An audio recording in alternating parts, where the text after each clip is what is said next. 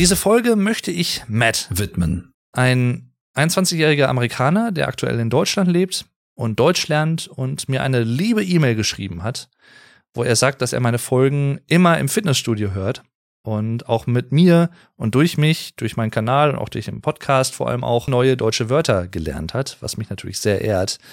Deswegen an dieser Stelle, lieber Matt, liebe Grüße, vielen Dank, das hat mich sehr gefreut und ich werde dir auch noch auf die E-Mail antworten, keine Sorge. Aber an dieser Stelle auf jeden Fall auch nochmal vielen lieben Dank für die liebe E-Mail. Falls ihr mir auch irgendwas schreiben möchtet oder so, oder ihr mir folgen möchtet oder mich sogar auf patreon.com slash the German Podcast unterstützen möchtet, diesen Podcast mit 5 Euro im Monat, ganz günstig, dann könnt ihr das gerne tun. Ihr findet einen Link dazu in den Show Notes. Hallo zusammen und willkommen zurück zu The German Podcast, Folge Nummer 87 und heute wird's magisch. Oh ja, wir tauchen in eine Fantasiewelt ein, wobei für manche ist es vielleicht mehr als das. Für mich vielleicht auch so ein bisschen Eskapismus, man weiß es nicht so ganz. Sicherlich irgendwo, was Kunst vielleicht im Allgemeinen sowieso sein darf, sein kann und manchmal vielleicht auch sein muss. Jedenfalls, heute geht's um Harry Potter. Und genau genommen um die Harry Potter Filme. Das muss ich gleich zu Beginn sagen, ich werde nicht über die Harry Potter Bücher sprechen, denn das kann ich nicht wirklich. Ich habe das erste Buch damals gelesen und das zweite zur Hälfte und dann habe ich gesagt, ich schaue jetzt erstmal die Filme. Das heißt, die Bücher selbst habe ich noch nicht gelesen. Kann sehr gut sein, dass das irgendwann nochmal passiert. Deswegen geht's hier vor allem um die Harry Potter Verfilmungen, die wir alle kennen und äh, ja, mögen, schätze ich mal, wenn ihr diese Folge hört, vielleicht auch nicht. Vielleicht kennt ihr auch das noch gar nicht und ihr wollt einfach mal so einen Einstieg in diese Welt finden. Da muss ich natürlich auch gleich sagen, dass ich in dieser Folge ziemlich viele Spoiler erwähnen werde. Das heißt, falls ihr euch nicht spoilern möchtet, dann würde ich euch raten, diese Folge vielleicht noch nicht zu hören, sondern erst, wenn ihr die acht Filme aka sieben Teile gesehen habt. Und jetzt fragt ihr euch vielleicht schon als jemand, der das vielleicht nur so peripher kennt, hä, wie? Sieben Teile, aber acht Filme, wie kann das denn sein? Dazu komme ich gleich noch. Jedenfalls Harry Potter, wie komme ich überhaupt zu diesem Thema? Auch eins so dieser typischen Podcast-Themen für mich, wo ich schon länger dachte, das wirst du wahrscheinlich irgendwann mal thematisieren. Und aktuell bietet sich das tatsächlich sehr gut für mich an. Nicht, weil jetzt irgendwie ein neuer Film rausgekommen wäre oder irgendwas Neues erschienen ist, wenn gleich ein neues Videospiel, ja, so gut wie in den Verkaufsläden digital und physisch steht, nämlich Hogwarts Legacy. Da freue ich mich auch schon ziemlich drauf, muss ich sagen. Also auch das ist so ein Thema für sich selbst. Da sind manche Leute auch angesichts mancher Äußerungen der Buchautorin, der Erfinderin von Harry Potter, um es mal ganz leicht und einfach zu sagen, John K. Rowling, ja etwas zwiegespalten. Darf man das spielen? Soll man das spielen? Muss man das spielen? Soll man es komplett boykottieren? Da gibt's zig verschiedene Meinungen, auch alle mit guten Gründen für und wider, sicherlich. Darum soll es heute aber nicht gehen. Ich habe da zwar auch meine persönliche Meinung dazu und kann auch ja kurz und knapp sagen, dass ich das nicht teile, was sie da gesagt hat, auch zu transsexuellen Menschen und solche Sachen, dass sie das so ein bisschen ablehnt und so. Ich bin, das habt ihr vielleicht auch schon in anderen Podcast-Folgen gehört, falls ihr diesen Podcast schon länger verfolgt. Ich bin eigentlich ein ziemlich toleranter Mensch und vertrete immer so ein bisschen die Maxime und die Auffassung, dass solange es mich persönlich nicht einschränkt und vor allem im Allgemeinen natürlich auch, solange es andere Personen nicht einschränkt, dürfen Menschen sehr viel machen. Das ist relativ leicht, wenn man mal so drüber nachdenkt, ne? aber letztendlich läuft vieles darauf hinaus. Ne? Also natürlich gibt's da auch immer Grautöne, ne? ab wann schränkt jemanden etwas ein. Das ist natürlich auch immer irgendwo ein bisschen subjektiv, ist klar. Das ist jetzt kein Heilmittel, aber ich persönlich äh, finde davon abgesehen, dass es durchaus auch legitim sein kann, den Künstler und seine Äußerungen, Einschätzungen, Meinungen abseits des eigentlichen Stoffes, um den es geht. in diesem Fall ist das natürlich Harry Potter und was in der Zaubererwelt vor sich geht, dass man solche Dinge auch voneinander trennen kann. Wenngleich es nicht unbedingt leicht ist, das ist mir wohl auch bewusst und auch ich habe da meine Erfahrungen gesammelt, würde jetzt an dieser Stelle aber etwas zu weit führen. Jedenfalls, darum soll es heute nicht gehen, sondern um Harry Potter und die Harry Potter Filme im Speziellen. Es kann sein, dass ich am Ende auch mal kurz die fantastische Tierwesen-Filme ansprechen werde, auch da nur die Filme. aber dann wirklich eher, ja, so ein bisschen tangierend, also ein bisschen oberflächlich. Denn ich habe mir so ein paar Notizen gemacht und habe schon gesehen, okay, das ist schon ja nicht gerade wenig. Vielleicht, wenn ich so erzähle, ist es gar nicht so viel und dauert gar nicht so lang, aber das soll jetzt auch keine Endlosfolge werden. Deswegen, ja, wie komme ich überhaupt dazu, jetzt diese Folge zu machen? Wie gesagt, das Spiel kommt nächsten Monat raus, wenn es nicht nochmal verschoben wird. Hogwarts Legacy, was vor der Zeit von Harry Potter spielen soll. Ich glaube sogar um die 1000 Jahre, also wirklich lange davor. Also wirklich Prequel im extremen Sinne, wenn man es mal so betrachten möchte. Das ist womöglich ein Grund, gar nicht aber mal bewusst gewesen, sondern ich habe jetzt einfach in den letzten ein, zwei Wochen das Bedürfnis verspürt, mal wieder die ganzen Harry Potter-Filme zu gucken. Das ist genau wie Herr der Ringe, darum ging es in der letzten Folge, in Folge Nummer 86, vor allem auch um die Filme, denn auch da kenne ich die Bücher noch nicht. Das ist genau wie dieser ganze Herr der Ringe-Kosmos etwas, was ich immer mal wieder schauen kann. Bei Harry Potter ist es natürlich, ja, ich sag mal, im Allgemeinen gesprochen etwas mehr Stoff, den man da schauen kann als bei Herr der Ringe. Wobei, wenn man da der Hobbit mit einbezieht und jetzt auch die Amazon-Serie, zumindest auch die erste Staffel, die jetzt erschienen ist zum Zeitpunkt der Aufnahme, relativiert sich das wieder ein bisschen. Ne? Aber ihr wisst, was ich meine. Jedenfalls, auch von diesen Filmen gibt es immer wieder Extended Versions, also Directors Cuts, also längere Versionen, wo einige Szenen drin sind, die in der Normalfassung des Films nicht unbedingt enthalten sind. Und ja, ich habe dann innerhalb von wenigen Tagen tatsächlich die ganzen Filme nochmal geschaut und bin sofort wieder in diese Welt eingetaucht. Das ist so, gerade auch beim ersten Teil tatsächlich, um vielleicht so langsam so eine Brücke zu bilden, um wirklich explizit über die Filme zu sprechen, werde ich jetzt gleich auch tun. Gerade auch beim ersten Teil ist mir das wieder aufgefallen, dass mich das einfach sehr abholt, wobei das natürlich im Verhältnis der seichteste Teil ist, mit Abstand. Und der Teil, in dem vermeintlich am wenigsten passiert vielleicht. Es ist nicht ganz wahr, denn natürlich passiert auch einiges. Gerade auch für junge Kinder, muss man sagen, aus deren Perspektive. Und das führt mich noch zu einem Punkt und ein, zwei weiteren Punkten, die ich noch vorab kurz erwähnen möchte und auch muss.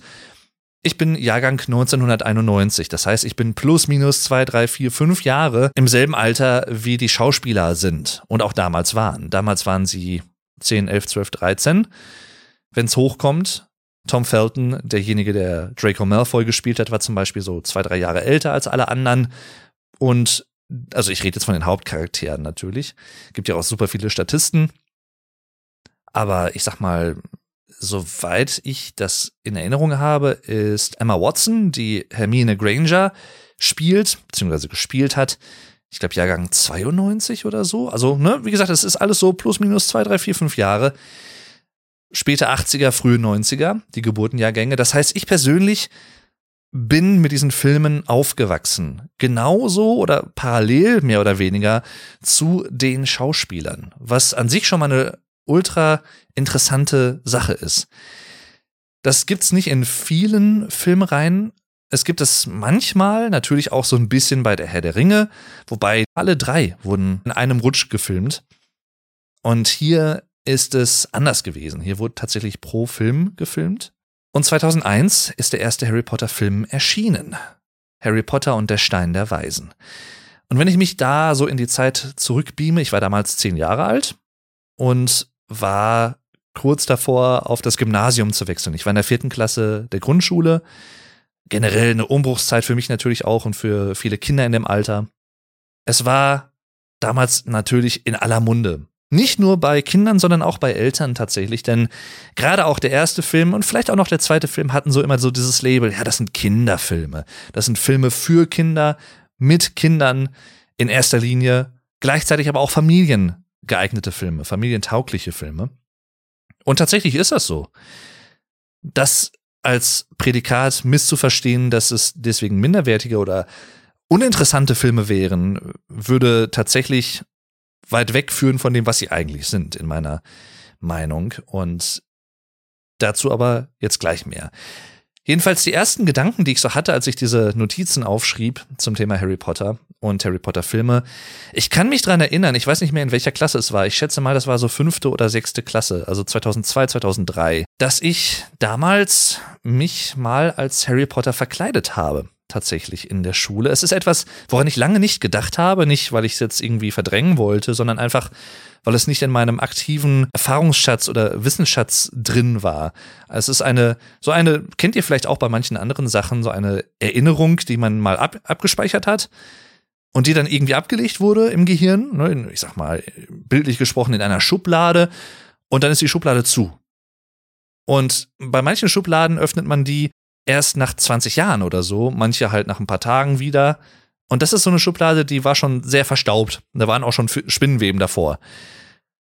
Aber ich konnte mich letztendlich an diese Schublade erinnern, konnte sie aufziehen und wenn ich mich recht entsinne, ich habe das damals mit meinem oder einem meiner damaligen Klassenkameraden, Freunde Justus gemacht. Ich habe mich bei ihm, oder wir haben uns bei ihm getroffen und wir haben da, glaube ich, dann auch das ist jetzt wirklich eine sehr schwammige Erinnerung, muss ich dazu sagen. Wir haben dann halt besprochen, ne, wir wollten uns so gemeinsam verkleiden, irgendwie so ein bisschen Harry Potter themed. Ich weiß nicht, ob wir beide als Harry Potter letztendlich gegangen sind oder ob wir uns da irgendwie abgesprochen haben. Jedenfalls, ich war Harry Potter und konnte mich damals, wie soll ich sagen, es klingt ja so doof, wenn man das so sagt, aber irgendwie konnte ich mich so ein bisschen damit identifizieren, wie gesagt, und ich glaube, das hängt auch mit diesem Alters Aspekt zusammen, weil ich persönlich halt mehr oder weniger im selben Alter war, wie der damalige Harry Potter für mich war. Und natürlich, wie könnte es anders sein, Hedwigs Theme. Der Song des Tages, der Song der Episode. Damit kommen zurück zu diesem kurzen Segment, was ja in jeder Folge, ich glaube seit Folge Nummer 44 oder so, Teil meiner Episoden ist. Und manchmal versuche ich ja passende Songs rauszufinden, thematisch. Und manchmal ist es halt einfach offensichtlich, ne? Wie auch hier Hedwig's Theme, das bekannteste Lied im Zusammenhang mit Harry Potter, von John Williams komponiert. Und ich möchte auch gar nicht viel dazu sagen, außer dass ich finde, dass es perfekt diese Facetten des Films und dieser ganzen Welt einfängt, weil es ist sehr mysteriös und es klingt gleichzeitig sehr magisch irgendwie, sehr unantastbar. Es klingt schön, aber es ist so ein bisschen ungreifbar, finde ich. Es ist schwer zu beschreiben. Manchmal hat Musik ja so diesen Einfluss auf Leute, dass man denkt, okay, irgendwie, das klingt so, so otherworldly, wird man im Englischen sa vielleicht sagen, so andersweltlich. Kann man im Deutschen gar nicht so gut ausdrücken, denke ich. Aber Hedwig's Theme ist halt, ja, genau das. Und generell die Musik im Film. Also, aber dieses Lied ist halt so typisch. Die, die, die Akkordwahl und die, das Arrangement der Melodie und wie die Melodie verläuft. Mit einigen etwas mysteriösen und vielleicht auch etwas bedrohlichen Akkorden hier und da zwischendurch. Und dann endet das Ganze aber wieder versöhnlich. Ne, also gerade auch zum Ende dieser Melodie hin, die wir alle kennen.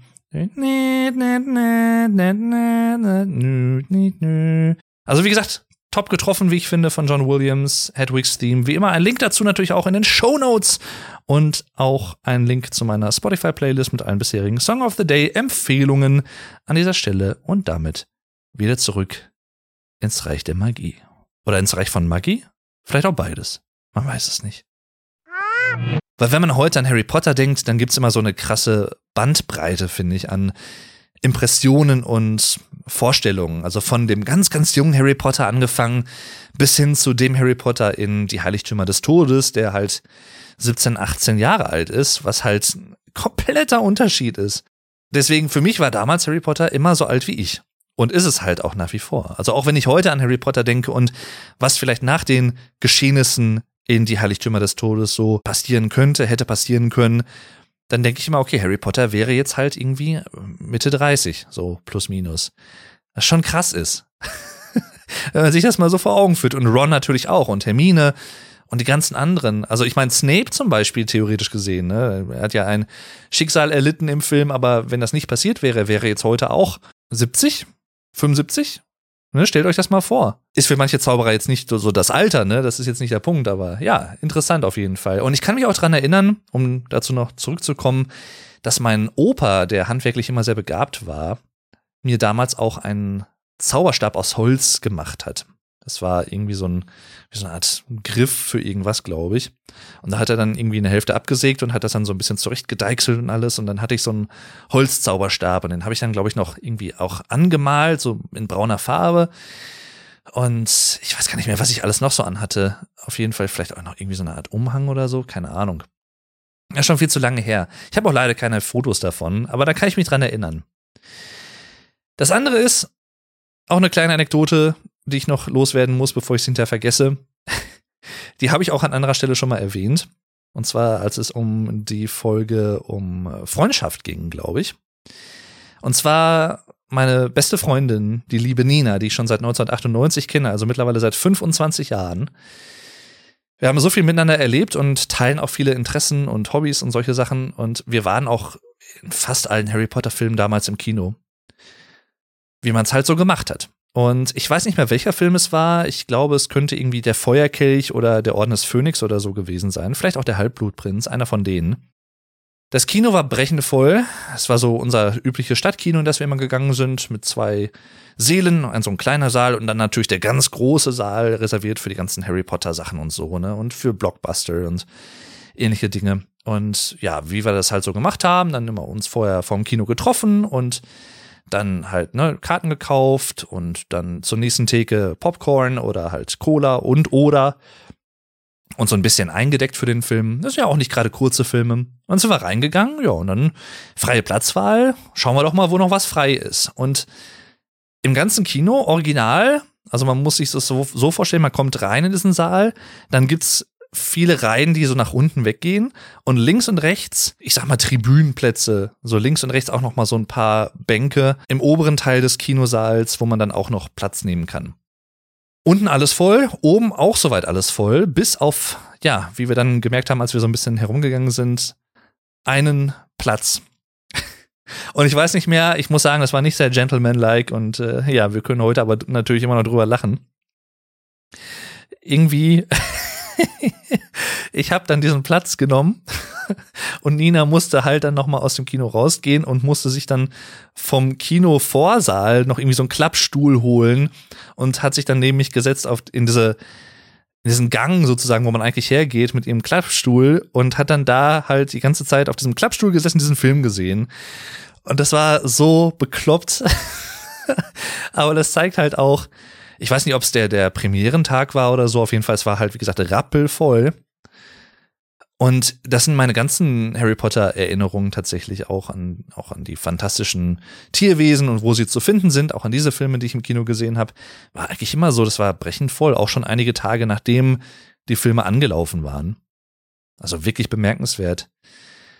Und das ist halt auch so eine Erinnerung, die ich immer habe, wenn ich an Harry Potter denke, denke ich mal, das ist ein Kinotag, wo dann ich nicht so ganz gentleman-like war, aber es war super lustig.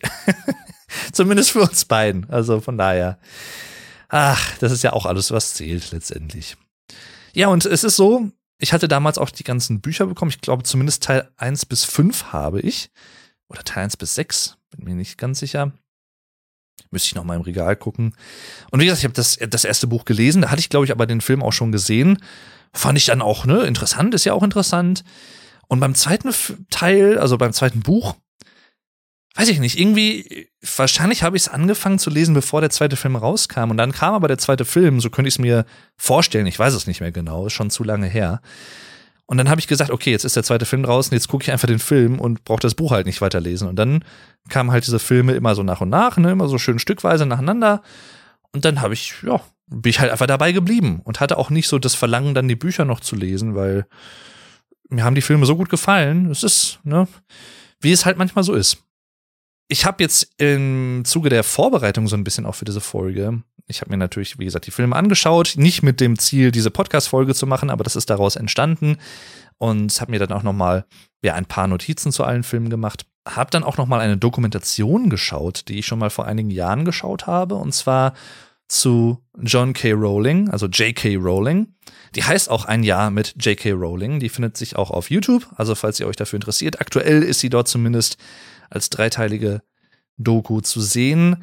Und was ich so interessant finde an dieser Doku, wie gesagt, man kann über die Person halten ne, oder denken, was man möchte, sei jedem unbenommen ich finde es einfach super interessant, auch mal so hinter diese Kulissen zu blicken, wie das eigentlich ist, so als Autor, als wirklich erfolgreicher Autor äh, oder in jedem Fall als Autorin natürlich.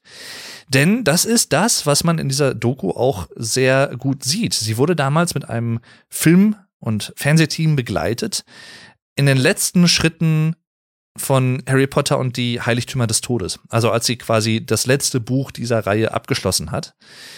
Und zwar muss man sich halt einfach mal vor Augen führen, das war halt, ja, plus minus 17 Jahre ein Zeitraum, in dem sie diese Bücher geschrieben hat, beziehungsweise auch recherchiert hat, denn vor dem ersten Harry Potter Buch, bevor das überhaupt geschrieben wurde und geschweige denn veröffentlicht wurde, hat sie auch viele Jahre erstmal recherchiert, bevor sie überhaupt angefangen hat zu schreiben. Das heißt, es ist dann auch nicht so, als wenn man irgendwie, ja, ich mache mir mal zwei Gedanken teilweise und dann schreibe ich drauf los. Das kann bei manchen Autoren natürlich der Fall sein, aber bei vielen ist es halt nicht so. Und sie hat da wirklich auch sehr viel recherchiert Jedenfalls am 11. Januar 2007 hat sie den Schlusspunkt zu Die Heiligtümer des Todes gesetzt. Und das Filmteam hat sie dabei begleitet. Sie war in einem Hotelzimmer, als das passiert ist, hat danach den Song Smile gehört. Oder alles weiter ist dann so ins Laufen gekommen. Sie hat sich dann mit ihrem Agenten getroffen. Der hat dieses sehr streng geheime Skript, natürlich das teuerste Buchskript der damaligen Zeit, oder das begehrteste zumindest, dann in einem Aktenkoffer gut gesichert dann an sich genommen und das dann natürlich dann auch zum Verlag gegeben und dann wurde es nochmal lektoriert und die ganzen einzelnen Schritte, die dann noch folgen, bis ein Buch wirklich erscheint. Auch an sich ein interessantes Thema, worüber ich wahrscheinlich irgendwann auch nochmal in einer Folge sprechen werde, zumindest oder spätestens dann, wenn ich meinen meinen Roman, an dem ich ja noch so ein bisschen arbeite, hin und wieder, wenn ich den veröffentlicht habe. Das nur so mal am Rande. Jedenfalls, äh, um das mal so ein bisschen in den Kontext zu setzen, Bücher versus Filme vom Zeitstrahl her. Als das Buch Die Heiligtümer des Todes geschrieben wurde, beziehungsweise veröffentlicht wurde, ne, 2007, 2008 um den Dreh, war es gerade so, dass der Film Harry Potter und der Orden des Phönix angelaufen ist. Das heißt, die späteren Bücher wurden letztendlich geschrieben, als die Filme schon in der Mache waren. Also es ist jetzt nicht so, dass, ich sag mal, Harry Potter und die Heiligtümer des Todes, diese beiden Teile, das lüftet auch das Geheimnis, warum acht Filme und sieben Teile. Das heißt, sie hat jetzt nicht das Buch nach den Filmen und was darin passiert ist geschrieben, aber es gibt da halt so eine gewisse zeitliche Divergenz und zeitlichen Unterschied. J.K. Rowling hat wohl auch nach eigener Aussage, und das finde ich irgendwo sehr sympathisch und auch nicht ganz unwichtig, nicht wirklich an die Erwartungshaltung der Fans beim Schreiben gedacht. Also sie hat dann einfach wirklich das geschrieben, worauf sie Lust hatte, was sie schreiben wollte, was ihre Vision von Harry Potter und dieser ganzen Welt war. Und ich persönlich finde, das kann auch natürlich jeder anders sehen, aber wenn ich so eine Unterscheidung zum Beispiel zu treffen hätte zwischen, gerade auch in der Musik, was ist ein, ein Musiker, was ist ein Künstler und was ist ein Entertainer, dann würde ich immer sagen, ein Entertainer ist eine Person, die sich nach den Vorlieben des Publikums richtet. Wohingegen ein Künstler im besten Fall das komplett ausblendet und das macht, was er oder sie für richtig hält und machen will. Und wenn es dann Erfolg hat, umso schöner, aber es ist halt nicht das Ziel gewesen. Es war auch nicht das Ziel von J.K. Rowling. Und anscheinend konnte sie das wohl, ja, mehr oder weniger ganz gut ausblenden, diesen Druck von außen, diese Erwartungshaltung, nicht nur vom Verlag natürlich auch, eine weitere erfolgreiche Bücher zu liefern, sondern auch von den Fans der bisherigen Bücher und auch der Filme, die ja dann auch dazu kamen. Erst gab es ja nur die Bücher und dann kamen ja noch die Filme hinzu, die übrigens im Zeitraum von 2001 bis 2011 erschienen sind, also ne, zehn Jahre für acht Filme. Ist schon echt ein ordentliches Pensum, wenn man mal bedenkt, wie lang so ein Entwicklungszeitraum von nur einem Film teilweise ist, mit der ganzen Pre-Production, also der ganzen Vorbereitungszeit, dem Casting-Prozess und dem Scriptwriting und der Erstellung von Kulissen und was da nicht alles da reinspielt, ne? Und dann halt dem eigentlichen Dreh und dann natürlich auch der Post-Production, sowas wie CGI-Effekte, ne, computergenerierte Effekte und ähnliche Dinge das dauert schon mal einige Wochen und Monate. Deswegen, das ist schon eigentlich ein stolzes Pensum. Jedenfalls, das ist so der Zeitraum. Und dann kommen wir, würde ich auch sagen, finally, so langsam mal zu Teil 1 und was ich so zu Harry Potter und der Stein der Weisen zu sagen habe. Dieser Film wurde 2001 veröffentlicht von Chris Columbus als Regisseur umgesetzt ist natürlich sehr stark auf Worldbuilding fokussiert, also auf die Einführung der Charaktere, der ganzen Welt um Hogwarts und Zauberer und Muggel, also nicht Zauberer und den ganzen Thematiken, aber auch einige grundlegende Thematiken, die auch in den anderen Filmen natürlich immer wieder auftauchen, wurden hier schon eingebaut. Ne? Also wie gesagt, dieses ja, nicht ganz immer einfache Verhältnis zwischen Zauberern oder Zauberer, Magiegeborenen und nicht Magiegeborenen Das so in der allgemeinen Perspektive und dann natürlich auch ganz speziell Harry Potter. Dieses Kind, das überlebt hat, das jetzt in eine Welt hineinkommt, wo jeder ihn schon kennt und von ihm gehört hat. Und wenn es nur flüchtig ist, aber jeder hat diesen Namen gehört in der Zaubererwelt. Und wenn man sich da mal wirklich hineinversetzt, wie krass das einfach sein muss, das ist wahrscheinlich auch so ein bisschen das Leben von Kindern von Prominenten, von VIPs, die weltweit bekannt sind, von Schauspielern aus Hollywood oder von Musikern oder wie auch immer. Die fühlen sich wahrscheinlich genauso. Und ganz ehrlich, ich beneide sie darum nicht wirklich. Was dieser Teil wirklich sehr, sehr gut macht und auch einige andere Filme natürlich, gerade auch der dritte Teil mit Sirius Black, dazu aber gleich noch mehr, ist so eine Art, ja, falsche Fährten zu streuen, rote Heringe, wie man das auch ganz gerne im Jargon nennt.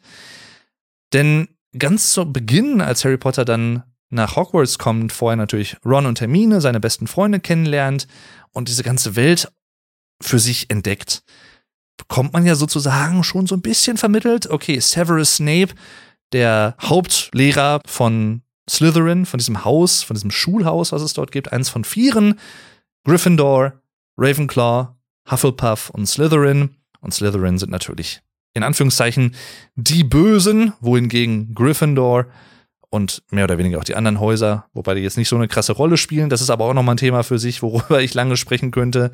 Warum gibt es vier Häuser, wenn es eigentlich auch nur zwei hätte geben müssen, um es mal runterzubrechen? Aber egal. Gryffindor, das Gute versus Slytherin, ah, die, die so ein bisschen was im Schilde führen, so ein bisschen mysteriös und undurchsichtig und die natürlich auch eine Verbindung zu dem ultimativen bösen Zauberer aller Zeiten haben, der dessen Name nicht genannt werden darf.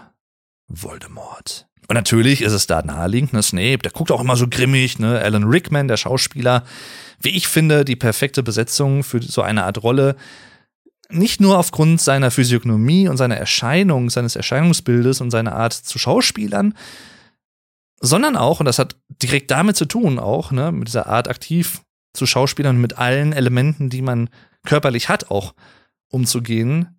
Nicht nur die Bewegung, sondern auch die Stimme in seinem Fall. Und das sowohl in der englischen Originalfassung als auch in der deutschen Synchronisation, die ich an dieser Stelle auch mal sehr loben muss, für alle Filme durchweg, hinweg wirklich gelungen.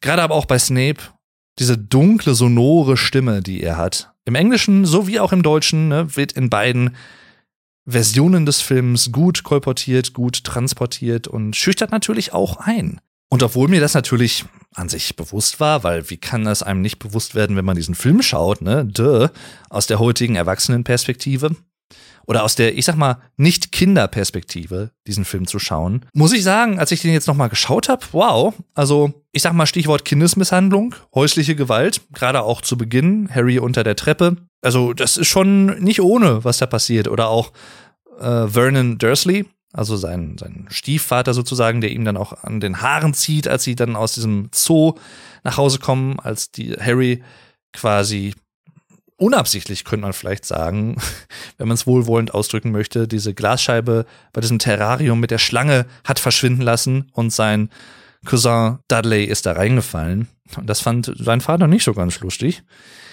Ne, es ist, es ist schon wirklich nicht ohne. Also, generell auch natürlich nicht nur das, sondern auch emotional, diese ganze Ablehnung, die er erfährt. Also Harry natürlich in dem Fall was man erst so im weiteren Verlauf des Films so wirklich näher erfährt, gerade auch in dieser Szene, als die Familie dann auf diese einsame Insel geflüchtet ist, um keine Post aus Hogwarts zu bekommen, die Harry einlädt, zu dieser Schule zu gehen und wirklich dann zum echten Zauberer zu werden, was er ja eigentlich schon ist. Ne? Auch ein sehr bekanntes Meme. You're a wizard, Harry. I'm a what? A wizard. Du bist ein Zauberer, Harry. Ich bin ein was? Ein Zauberer. Ja, ich mag's. Und da halt natürlich dann auch diese Konfrontation von Hagrid, der Harry abholt und rettet, in Anführungszeichen, mit Petunia, seiner Tante sozusagen, seiner Stiefmutter im praktischen Sinne, die dann sagte, ja, wir haben uns, ich habe mich für meine Schwester immer geschämt, sie war immer abnormal in unserer Familie und so. Ne? Das ist schon ein harter Tobak, wenn man das als Kind sieht. Ja, vielleicht sogar als Kind auch, kann, könnte ich mir denken. Ich weiß es persönlich nicht, zum Glück muss ich sagen, weil ich diese familiären Verhältnisse nicht kenne, die so schwierig sind. dass das halt schon, ja, vielleicht für manche sogar auch triggernd sein könnte. Je nachdem, was die selber so für Erfahrungen gemacht haben. Jedenfalls, es ist natürlich ein relativ seichter Film noch, ne? Also, für ganz junge Kinder und altersgerecht letztendlich auch. Also ich sag mal, plus minus für Kinder, die wirklich im selben Alter wie die Schauspieler waren damals, für meine Generation schon einer der wichtigsten Filme, die überhaupt damals erschienen sind. Es war sowieso eine interessante Zeit, Anfang der 2000er Jahre. Vielleicht kann man sagen, späte 90er Jahre fing das so ein bisschen an mit diesen richtig, richtig krassen, weltweiten, extrem erfolgreichen Blockbustern. Ne? The Sixth Sense, Matrix, in den späten 90ern und dann in den frühen 2000ern der Herr der Ringe, bumm, da hingeklatscht gekriegt. Und dann natürlich auch Harry Potter. Die beiden großen, ja, Fantasy-Reihen, wenn gleich sehr unterschiedlich natürlich auch von ihrer Grundessenz, aber halt dann doch im Sinne von dieser Fantasy reichen Umgebung, dieser fantasy-reichen Handlung dann doch irgendwie ähnlich. Zumindest so entfernte Cousins vielleicht, könnte man sagen das war schon eine krasse Zeit. Und auch sehr, sehr prägend für weitere Filme, die danach kamen. Sowas wie Narnia zum Beispiel oder wie sie nicht alle hießen. Davon mal abgesehen bei Tolkien natürlich, dass der mehr oder weniger ein komplettes Genre im Alleingang mitgeprägt und gegründet hat. Ne? Fantasy und dann halt die ganzen Rassen, die es da auch so gibt, mit Elben und Zwergen und so weiter und so fort. Das ist schon echt imposant. Aber trotzdem gab es auch in diesem Film schon einige gruselige Momente, wenn man mal so ehrlich ist. Na, wie gesagt, das ist diese ganze Geschichte mit diesem, das geheime Verlies in Gringotts, in dieser Bank, mit den Kobolden, mit diesen Goblins, die da rumlaufen, die an sich ja schon interessant aussehen. Dann natürlich ne, der, dessen Name nicht genannt werden darf. Das dritte Stockwerk, das man nicht betreten darf, wie der Schulleiter Albus Dumbledore in der Ansprache und der Begrüßung der neuen Schüler unmissverständlich klarstellt. Dann natürlich auch der verbotene Wald, den man nicht betreten darf. Und natürlich nicht zuletzt auch der Troll, der dort in diesem Film ja eine gewisse Rolle spielt und Hermine fast äh, ja nicht mehr so ganz heile zurücklässt auf dem Mädchenklo, auf das sie sich eingeschlossen hat, weil Ron eine nicht so ganz nette Bemerkung gemacht hat. Ja, weil sie immer halt so ein bisschen besserwisserisch ist und natürlich dann auch im Unterricht auch gerne zeigt, was sie weiß und was sie kann und ne, sehr strebsam und streberhaft dann auch nach vorne schreitet. Ich mag einfach diesen Erfindergeist, der da drin ist und diesen, diese Kreativität, Gleis 9, 3 Viertel. Das sind halt immer so kleine Details, aber letztendlich auch die Winkelgasse zum Beispiel das ist mir auch nochmal klar geworden im sogenannten Harry Podcast. Den kann ich an dieser Stelle auch sehr empfehlen. Und zwar von der deutschen YouTuberin Cold Mirror. Die betreibt den sogenannten Harry Podcast. Ich bin nicht gesponsert. Ich sage das einfach nur, weil ich den total feier und auch super interessant finde. Gerade auch für Leute, die sich sehr für eine filmische Umsetzung und den Film als Kunstform interessieren und wie sowas gemacht ist. Sie hat nämlich in jeder Folge immer fünf Minuten des ersten Harry Potter Films, Harry Potter und der Stein der Weisen, genommen und feinsäuberlich seziert. Jede einzelne Einstellung und ein paar interessante und wissenswerte Informationen, teilweise auch sehr random Informationen, die aber trotzdem interessant sind, dazu dann erzählt. Und sie ist jetzt, glaube ich, so bei, ich würde vielleicht sagen, ja, sie ist jetzt gerade bei dem Magierschach, schon relativ zum Ende des Films, also 85, 90 Prozent plus minus hat sie fertig, würde ich sagen. Besonders interessant, und das muss man an dieser Stelle vielleicht dann auch der Vollständigkeit halber sagen, denn dadurch ist sie letztendlich auch bekannt geworden, kennt man Cold Mirror auch als eine Parodistin, könnte man vielleicht sagen, denn sie hat die ersten drei, vier Filme mehr oder weniger komplett nachvertont. Allerdings nicht originalgetreu, sondern etwas humoristisch, etwas derber, etwas jugendlicher und ja, ich persönlich finde auch ziemlich witzig.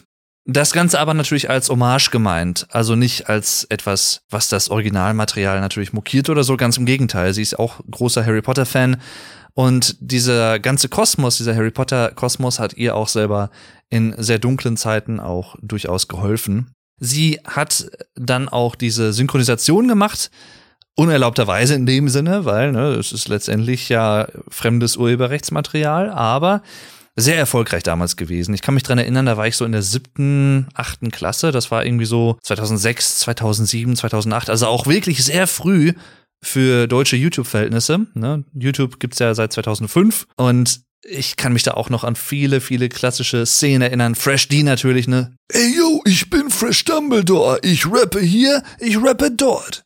Ich rappe viel besser als der dunkle Lord. Also Dumbledore als Rapper sozusagen ist so eine der Figuren gewesen, die sie so erfunden hat.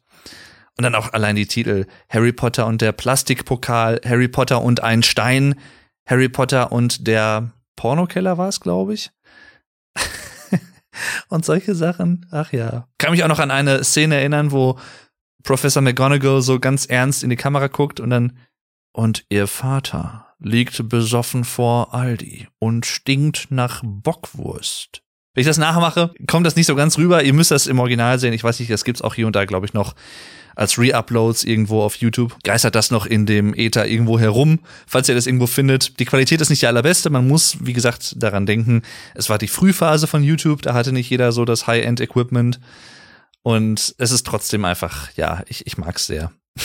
und das hat sie halt alles selber gemacht. Das ist äh, einfach, ja, doch, Chapeau. Wie dem auch sei. In diesem Podcast hat sie zum Beispiel auch diese ganze Eröffnungssequenz mit dieser Winkelgasse, in, ne, man lernt das zum ersten Mal kennen, so ein bisschen seziert und auch nochmal in einzelnen Stills, in, in Einzelbildern gezeigt, wie detailliert das einfach ist. Diese ganzen verschiedenen Geschäfte, teilweise auch Einstellungen, die man nur für eine Sekunde lang sieht, die aber total aufwendig im Bühnenbild vorher gemacht werden mussten.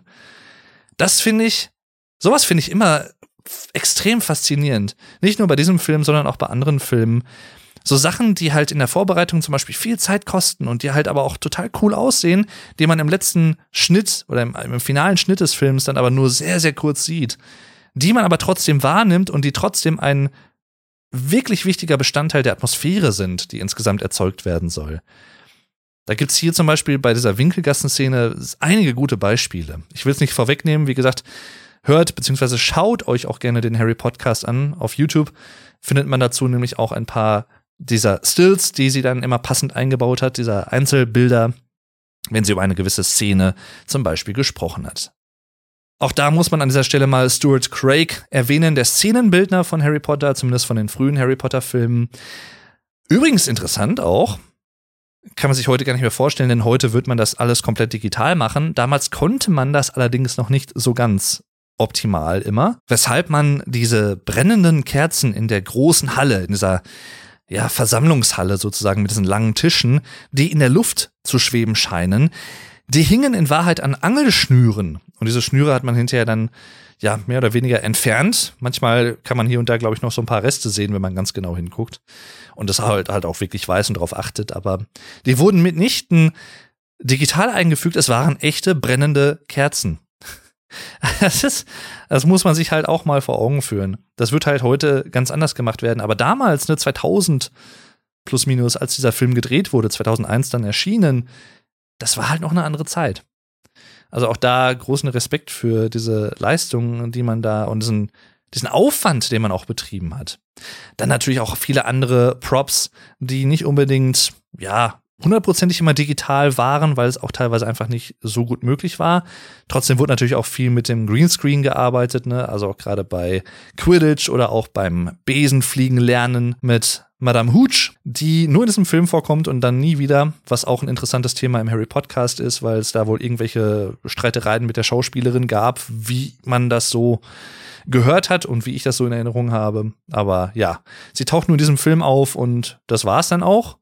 Der sprechende Hut, auch ein sehr interessantes Artefakt, der zwar später auch noch mal in ein, zwei anderen Filmen, soweit ich weiß, zu sehen ist und auch noch einmal kurz im Büro von Dumbledore vorkommt, als Harry dort ist und sich fragt, bin ich wirklich im richtigen Haus gelandet, Professor? Dann spricht er nochmal mit dem Hut und der Hut sagt, wie ich damals schon sagte, du hast viel Talent. Ich hätte dich auch nach Slytherin stecken können. Was mich auch immer sehr fasziniert hat, ist der Spiegel Nerhegeb, was sehr kryptisch klingt, aber eigentlich nur Begehren rückwärts ist. Ja, ist auch sehr interessant, wenn man. Äh, manchmal kann es so einfach sein, aber einfach ne, das komplette Wort umgedreht und es klingt sofort mystisch. Nerhegeb.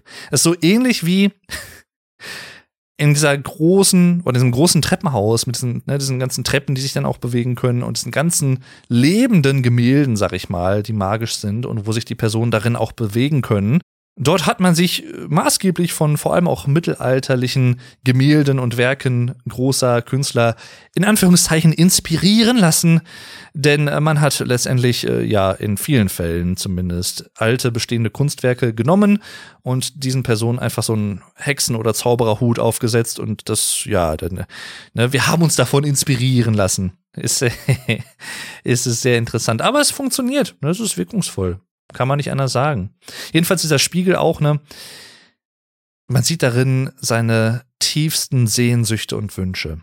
Und Harry natürlich sieht seine verstorbenen Eltern, die er gerne nochmal wieder sehen wollen würde. Und Ron sieht dann, dass er Quidditch-Meister ist und sogar, ich glaube, dann sowas wie der Captain des Teams und so. Und das ist schon interessant.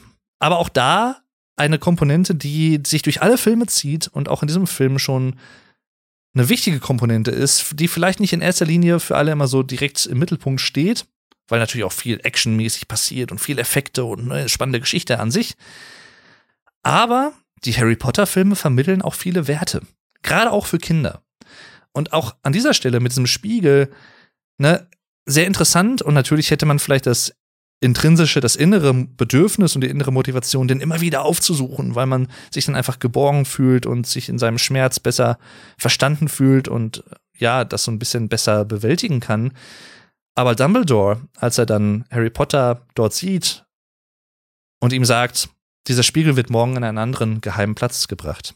Und ich möchte dich bitten, nicht danach zu suchen. Das vermittelt natürlich auf eine gewisse Art und Weise auch schon so dieses, du kannst, du musst die Vergangenheit auch irgendwann Vergangenheit sein lassen. Es ist nicht tragisch, nostalgisch zu sein und es ist auch vollkommen okay, auch Kraft aus alten Erinnerungen zu ziehen, aber lass dein zukünftiges Leben nicht nur oder nicht in erster Linie davon bestimmt sein oder bestimmen. Das ist ja sozusagen die dahinterliegende Referenz oder das dahinterliegende Bild. Und das ist halt nur eins von sehr vielen. Dazu komme ich gleich aber auch noch nachdem ich die ganzen Filme mal so ein bisschen durchgesprochen habe. Was ich auch immer sehr interessant fand, es sind jetzt immer so einzelne Anekdoten, wie ihr merkt. Also ich werde das auch für die anderen Filme so handhaben. Ich werde jetzt nicht von vorne bis hinten nacherzählen, sondern immer nur so ein paar Anekdoten, die mir so, ja, erwähnungswürdig für mich persönlich sind.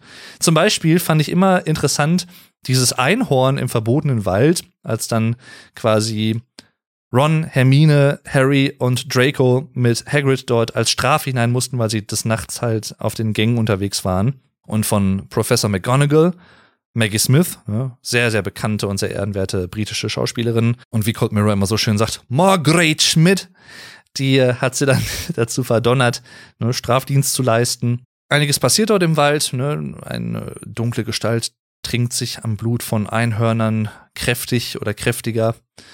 Und sie wird dort verscheucht von Zentauren, muss ich eigentlich sagen. Und einer davon hat den wunderschönen italienischen Namen Firenze. Ja, das ist so, alle haben immer so, so, so britische Namen und so englische Namen und sowas alles. Und dann hast du halt so einen Zentauren und der ist Firenze. Fand ich immer eine schöne Namensgebung, die immer so ein bisschen herausstach, fand ich.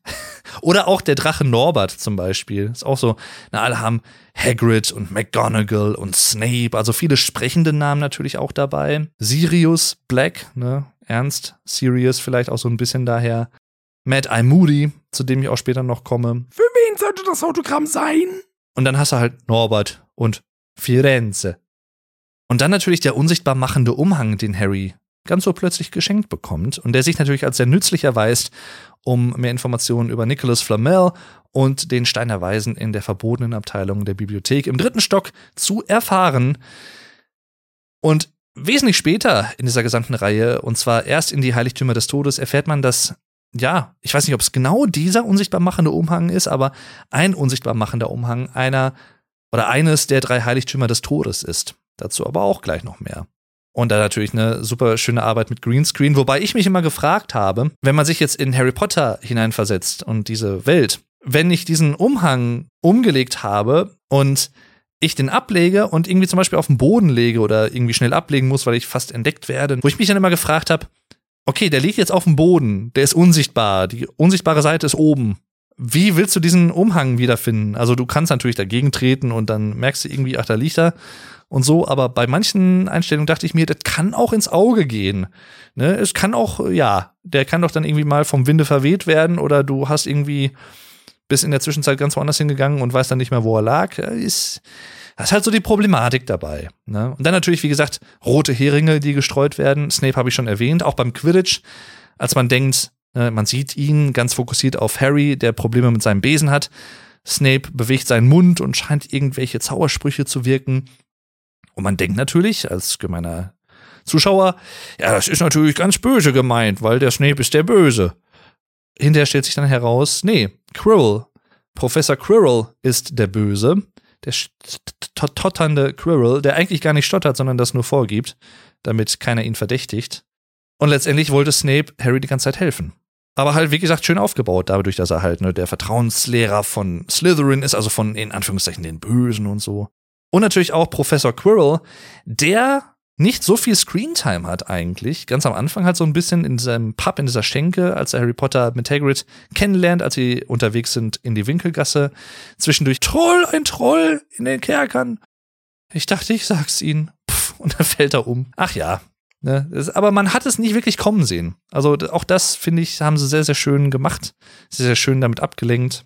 Und auch so generell dieser Einfallsrechnung auch bei so nebensächlichen Charakteren wie der fast kopflose Nick, wo dann Hermine natürlich ganz, ja, erstaunt fragt, hä, fast kopflos, geht das denn?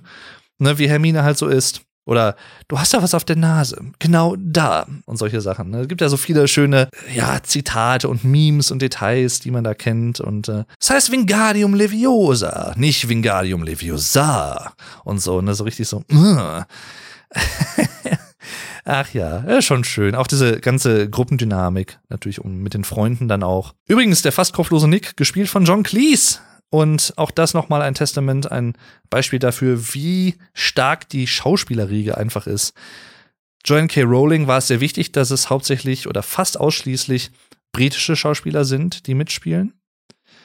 Und das ist auch der Fall. Also McGonagall zum Beispiel, eine Maggie Smith, Margaret Schmidt, Alan Rickman, aka Severus Snape, Robbie Coltrane, aka Hagrid und so weiter und so fort, ne? Allesamt britische, sehr verdiente Schauspieler. Und auch in diesem Fall John Cleese, den ihr vielleicht kennt aus Die Ritter der Kokosnuss oder auch Das Leben des Brian, der nämlich von dem Monty Python Kollektiv stammt, von diesem Künstler- und Comedy-Kollektiv, die vor allem in den 70er Jahren und frühen 80ern sehr erfolgreich waren. Richard Harris, der damals in den ersten beiden Teilen noch Albus Dumbledore gespielt hat, leider 2002 dann verstorben und wurde durch Michael Gambon ersetzt, der Dumbledore in den restlichen Filmen gespielt hat. Auch sehr, sehr gut, wie ich finde. Der dachte zuerst, dass der Fox, dieser Phönix in seinem Büro, echt sei, dass es ein echter Vogel wäre und keine animatronische Figur. Das Interessante oder das Lustige daran ist, das habe ich jetzt halt auch durch verschiedene Making-ofs und sowas in Erfahrung gebracht. Das ganze Team hat das halt gemerkt und hat halt aber mitgespielt. Die haben den nicht aufgeklärt. Die haben, also zuerst zumindest nicht, hinterher wahrscheinlich schon, aber der hat halt gedacht, das ist ein echter Vogel.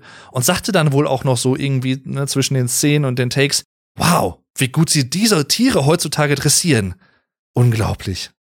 Eine letzte Sache zum ersten Teil noch. Der deutsche Titel ist ja eindeutig, ne? Harry Potter und der Stein der Weisen. Im Englischen ist das nicht so eindeutig, denn es gibt zwei Versionen. Habt ihr vielleicht auch schon mal am Rande irgendwo gehört oder vielleicht wisst ihr das sowieso, falls ihr auch aus diesen Ländern kommt, falls ihr aus Amerika kommt, kennt ihr diesen Film als Harry Potter and the Sorcerer's Stone. Wenn ihr zum Beispiel aber aus dem UK, aus Great Britain kommt, kennt ihr diesen Film als Harry Potter and the Philosopher's Stone. Also der Philosophenstein und der andere ist der Zaubererstein hat beides nicht die Bedeutung von der Stein der Weisen, davon mal abgesehen. Na, Philosopher vielleicht schon eher, der Philosoph. Aber es gab halt zwei Varianten. Warum, weiß ich bis heute nicht. Wahrscheinlich hat man sich damals gedacht, irgendwer, der Verleih oder so, ja, ne, die Amerikaner, die können mit Philosophen nicht viel anfangen und deswegen müssen wir für die, machen wir Sorcerer. Die kennen, die wissen, was ein Sorcerer ist. Das reicht. Ne? Und für den anderen machen wir Philosopher's Stone. Ja, klingt ja eigentlich ganz leicht. Ne? Machen wir jetzt einfach zwei Namen für die Filme. Das hatte aber zur Folge, und das muss man sich vergegenwärtigen, allein nicht nur wegen des Aufwandes, sondern auch wegen der Kosten der zusätzlichen, auch nicht nur bei den Büchern unterschiedlichen Versionen, sondern auch bei den Filmen unterschiedliche Props, also Gegenstände, die extra für den Film angefertigt wurden, wo dieser Stein der Weisen erwähnt wurde, die mussten immer doppelt angefertigt werden. Einmal eine Version mit Philosopher's Stone und eine Version mit Sorcerer's Stone. Zum Beispiel, wenn Hermine Nachforschungen anstellt und herausfinden will, was Nicholas Flamel mit diesem Stein vorhat, was das überhaupt ist und so. Das sieht man ja auch in den Filmen, einige dieser Props. Und da mussten halt dann immer zwei Szenen mit den Schauspielern gedreht werden. Einmal, wo sie sagen, The Sorcerer's Stone und einmal, wo sie sagen, The Philosopher's Stone. Total bekloppt. Aber ja, das haben sie dann nur bei diesem Film gemacht und dann haben sie sich wahrscheinlich hinterher gedacht, ja, nee, nee. Einfach nie. Das dachte sich Harry auch, als er dann im zweiten Teil auf ein sehr interessantes Wesen trifft, ganz zu Beginn des Films. Und zwar reden wir jetzt von Harry Potter und die Kammer des Schreckens, auch von Chris Columbus aus dem Jahr 2002. Und zwar geht es um Dobby, den Hauselfen. Der ist nämlich in den Ligusterweg gekommen, ist dort auf einmal dann in Harrys Zimmer, als er dann die Treppe hochkommt, in sein Zimmer geht. Dobby muss Harry Potter warnen. Hogwarts ist ein sehr gefährlicher Ort geworden. Harry Potter darf unter keinen Umständen nach Hogwarts zurückkehren. Dobby eine super liebenswürdige Kreatur. Man weiß noch nicht so ganz genau viel über ihn. Man erfährt dann hinterher, dass Hauselfen Hauselfen sind, weil sie Teil eines Haushaltes sind und einen Gebieter haben, dem sie gehorchen. In den allermeisten Fällen. Es gibt auch freie Hauselfen. Aber zu diesem Zeitpunkt ist Dobby das nicht. Mehr weiß man aber noch nicht. Und natürlich will Harry Potter aber trotzdem zurück nach Hogwarts, also in diese Zaubererschule, weil ne, seine ganzen Freunde sind da und es ist allemal besser als bei den Dursleys wieder zu wohnen. Ist ja klar, ist ja keine Alternative. Und dann wird er gerettet mit einem fliegenden Auto von Ron. Man lernt den Fuchsbau kennen zum ersten Mal, das Haus der Weasleys, was sehr interessant aussieht auch. Und dort lernt man auch Ginny Weasley zum ersten Mal kennen, die kleine Schwester von Ron, die total erstaunt ist, dass Harry Potter auf einmal da sitzt sie kennt ihn natürlich auch vom Namen und ja, sie guckt dann, reißt die Augen groß auf und äh, weiß nicht, was passiert und geht weg. Ein weiterer Charakter, der sich hier zum ersten Mal vorstellt und diesem Film eine, ja, mehr oder weniger Hauptrolle auch hat, Gilderoy Lockhart. Gespielt von Kenneth Brenner oder wie ich ihn auch manchmal gerne nenne, Kenneth Brenneth, was äh, überhaupt nicht sein Name ist, aber klingt gut. Und ja, da frage ich mich dann, okay, ein sehr bekannter und berühmter Buchautor in der Zaubererwelt, der viele spannende Geschichten geschrieben hat und wie sich hinterher herausstellt, hat er die alle erfunden und hat die nicht erlebt. Also ein Hochstapler letztendlich.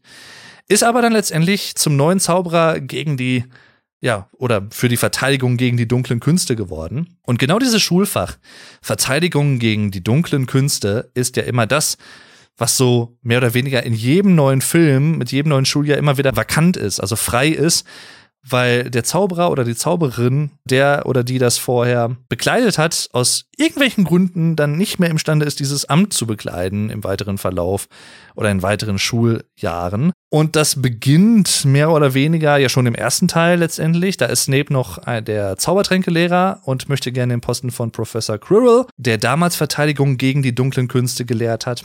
Dann ist es halt hinterher dann ne, im zweiten Teil Gilderoy Lockhart geworden und später dann nochmal einige andere Leute. Tom Felton spielt natürlich wieder mit Draco Malfoy, einer der Widersacher von Harry. Und die beiden treffen sich in diesem Buchladen, wo Gilderoy Lockhart sein neuestes Buch vorstellt und die Weasleys sind da und die Mutter von Ron ist sehr angetan davon, möchte ein Autogramm mit ihm und so, ne? Und ja, Harry trifft auf Draco und nicht nur auf ihn, sondern auch auf Lucius Malfoy, Dracos Vater. Auch da eine kleine interessante Anekdote. Ihr kennt ja wahrscheinlich alle diesen, so eine Art Stabelstock mit einem Schlangenkopf, mit einem silbernen Schlangenkopf oben. Der Stab selber ist schwarz. Und in Character hat der Schauspieler, der Lucius Malfoy gespielt hat, damals Jason Isaacs, Draco aka Tom Felton, auf die Finger gehauen, als der da irgendwas anfassen wollte in diesem Laden, weil er halt ne, für die Szene natürlich ausdrücken wollte, der ist der, der die Hosen anhat und Draco muss sich fügen und sich benehmen. Das ist ein strenger Vater. Blöd nur, dass er nicht bedacht hat, wie scharf diese Kanten und diese Zähne von diesem Schlangenkopf an seinem Stab sind. Und er hat dann tatsächlich Draco, aka Tom Felton, ja, schon so ein bisschen verletzt. Tat ihm dann auch wirklich leid, aber ja, was halt so passiert ist. Auch aus diesem Film gibt es ein Zitat, was viele Harry Potter-Fans kennen und was mir auch immer sofort einfällt. Angst, Potter, träum weiter als die beiden sich dann duellieren sollen. Also man kann ja nicht behaupten, und das wäre vielleicht naheliegend, weil Harry halt dieses sehr miserable Leben bei seinen Stiefeltern fristen musste und muss. dass er ein geringes Selbstbewusstsein hätte, aber das ist halt nicht der Fall. Sondern ne, er bietet Draco die Stirn. Und auch das vielleicht auf eine gewisse Art und Weise halt auch so eine Bekräftigung für viele Kinder halt so, ne? Wehrt euch, wenn euch irgendwie Unrecht angetan wird. Lasst es nicht über euch geschehen, sondern wehrt euch. Könnte man ja so wahrscheinlich auch deuten. Auch hier wieder interessante Charaktere, die maulende Myrte zum Beispiel auf dem nie benutzten Mädchenklo irgendwo ganz oben in der Schule, wo halt nie jemand reingeht, wegen der maulenden Myrte. Später erfährt man, warum sie ein Geist geworden ist, warum sie gestorben ist, durch den Basilisken. Und der Zugang zu dieser Kammer des Schreckens ist in dieser Toilette, in einem Toilettenraum, wo nie jemand drin ist. Und wo ihn auch niemand vermutet, natürlich. Auch hier wieder ein sehr stimmungsvolles Set-Design. Die Kammer des Schreckens alleine natürlich mit diesen ganzen Schlangenköpfen, diesen dunklen Fliesen, diesem großen Kopf, der so ein bisschen so an griechische Mythologie erinnert, wo dann dieser Basilisk auch rauskommt im Laufe des Films, als Harry dann dort ist. Aber auch der verbotene Wald und Aragorn, also diese Stimme, nicht zu verwechseln mit Aragorn übrigens, ja, das ist der von Herr der Ringe. Und diese ganze Geschichte mit Tom Riddle, aka Voldemort, wie man dann erfährt. Auch diese Reise in die Vergangenheit finde ich super spannend gemacht, hat mich immer sehr fasziniert, wo man dann quasi das erste Mal dieses Denkarium benutzt, dieses, diesen, diesen Brunnen oder dieses Wassergefäß, wo man dann Erinnerungen hineingeben kann, die man sich vorher selbst extrahiert hat, in dem Fall Dumbledores Erinnerungen an Tom Riddle und an die ersten Male mit Tom Riddle, wie er ihn als Jungen im Waisenheim damals kennengelernt hat wie er dann später in Hogwarts an der Schule war, sehr, sehr faszinierend. Und auch sehr fesselnd. Man hat zumindest, kann man eigentlich sagen, so den ersten Kontakt mit dieser Thematik Horcruxe, obwohl man damals natürlich überhaupt noch nichts davon wusste. Ganz zum Ende des Films schon ein bisschen, als Harry Potter das Tagebuch von Tom Riddle zerstört mit dem Zahn des Basilisken und damit auch einen Teil der Seele Voldemorts, die er abgespalten hat, um halt ewig zu leben. Also auch das, äh, gerade auch zum Ende des Films, das macht der Film echt ziemlich gut. Der macht Hunger auf mehr. Man will mehr erfahren. Gibt es vielleicht noch mehr solcher Gegenstände? Und wie kann man Voldemort eigentlich besiegen? Und es ist vermittelt gleichsam halt so diese, ja, Voldemort ist halt nicht unbedingt ganz unantastbar. Wenn man weiß, was man da machen muss und dass man diese Gegenstände finden muss und vernichten muss, was ja der Hauptbestandteil der letzten beiden Filme ist, also des letzten Teils und der letzten beiden Filme, dann hat man eine Chance. Es ist nicht hoffnungslos. Gibt natürlich dann auch wieder viele lustige Momente, auch hier der Vielsafttrank, der eingeführt wird mit Crab und Goyle, wo dann Harry und Ron sich als die beiden, ja, in die beiden verwandeln sozusagen optisch und dann Draco zur Rede stellen wollen, weil sie mehr über Tom Riddle und das Tagebuch und so weiter herausfinden möchten und um, ja, vielleicht manche Pläne. Sehr, sehr cooler Film aber auch schon einiges düsterer tatsächlich als der erste Teil. Also auch da schon ein ziemlicher Sprung. Wobei ich auch sagen muss, das Ende von Teil 1, ne, mit Professor Quirrell vor diesem Spiegel und dann halt Voldemort im Hinterkopf und so, das ist, als Kind persönlich muss ich sagen, hat mich das schon auch echt geängstigt. Also das, ja. Und auch vor allem am Ende dann, als dann Voldemort oder als Quirrell dann stirbt und der, der Geist Voldemorts dann durch Harry hindurchfliegt und diese Fratze ihm entgegengeflogen kommt und so schon nicht ohne. Für Kinder, ja, kann man machen, aber ja, ne? Und wie gesagt, mit jedem weiteren Film wird's halt immer erwachsener und auch immer düsterer. So auch in Teil 3, Harry Potter und der Gefangene von Azkaban, diesmal mit einem neuen Regisseur, und zwar Alfonso Cuarón, ein mexikanischer Regisseur. Der Film diesmal erschien im Jahr 2004, also wieder ein Jahr Pause dazwischen in dem Fall. Und natürlich einer meiner Lieblingsschauspieler, der zum ersten Mal in Erscheinung tritt, Gary Oldman als Sirius Black. Oder Sirius, um es mal ein bisschen unschärfer auszudrücken. Der, wie sich im Laufe des Films herausstellt, erstens gar nicht so böse ist, wie er gemacht wird von der Presse auch da, ne, The Daily Prophet, von vielen anderen Zauberern und anderen Leuten in der Zaubererwelt, weil er in Azkaban, in diesem Hochsicherheitsgefängnis sozusagen, das Alcatraz der Zaubererwelt, weil er da einsaß und wohl ein Massenmörder gewesen sein soll. Und zweitens, er ist ein unregistrierter Animagus. Und ein Animagus ist ein Mensch bzw. ein Zauberer, der sich willentlich, das ist der wichtige Unterschied, in ein anderes Wesen, in ein Tier verwandeln kann. Im Unterschied zu Werwölfen zum Beispiel, wie nämlich ein weiterer neuer Charakter, Das ist Professor Remus Lupin, auch hier wieder ein sprechender Name natürlich, ne? Lupin erinnert sehr an Lupus bzw. Canis lupus, der lateinische Ausdruck für der Wolf. Werwolf, ne, passt natürlich dann auch. Und er kann das halt nicht freiwillig immer kontrollieren und bei Vollmond verwandelt er sich in einen Werwolf des Nachts. Wenn er sich denn dann draußen auffällt, vom Mondlicht beschienen wird und dann geschieht's um ihn. Ja, passiert auch in diesem Film. Auch hier, das Fantasy-Element kommt trotzdem nicht zu kurz, durch zum Beispiel ein Wesen wie Seidenschnabel, zu dem man direkt am Anfang des Films auch eine Verbindung aufbaut. Die Karte des Rumtreibers wird eingeführt, auch ein schönes Artefakt. Eine Karte der Schule, wo man immer sehen kann, wo sich jemand gerade befindet, mit Namen und wo er gerade hingeht. Und sogar auch ein passender Zauberspruch, um die Karte zu tarnen, damit man zum Beispiel etwas vor anderen Leuten verbergen kann, wenn man sie selber benutzen möchte. Sehr, sehr praktisch. Kommt Harry und seinen Freunden auch später in weiteren Filmen nochmal zugute, nicht nur im dritten Teil. Für mich persönlich auch ein Highlight des Films und das hatte ich gar nicht mehr so auswendig auf dem Schirm, als ich den jetzt wieder gesehen habe nach einigen Jahren zum ersten Mal. Der Schluss des Films und diese ganze Zeitumkehrgeschichte, die dort stattfindet, wo dann Dumbledore auch noch zu Harry sagt, oder zu Harry und Hermine vor allem, weil Ron ja verletzt ist. Wenn alles funktioniert, kann mehr als ein unschuldiges Leben gerettet werden. Denn vorher hat man gesehen, dass Seidenschnabel geköpft wurde auf Geheiß des Zaubereiministers und dass auch vieles anderes Schlimmes passiert. Äh, Peter Pettigrew, der auch als neuer Charakter in Erscheinung tritt.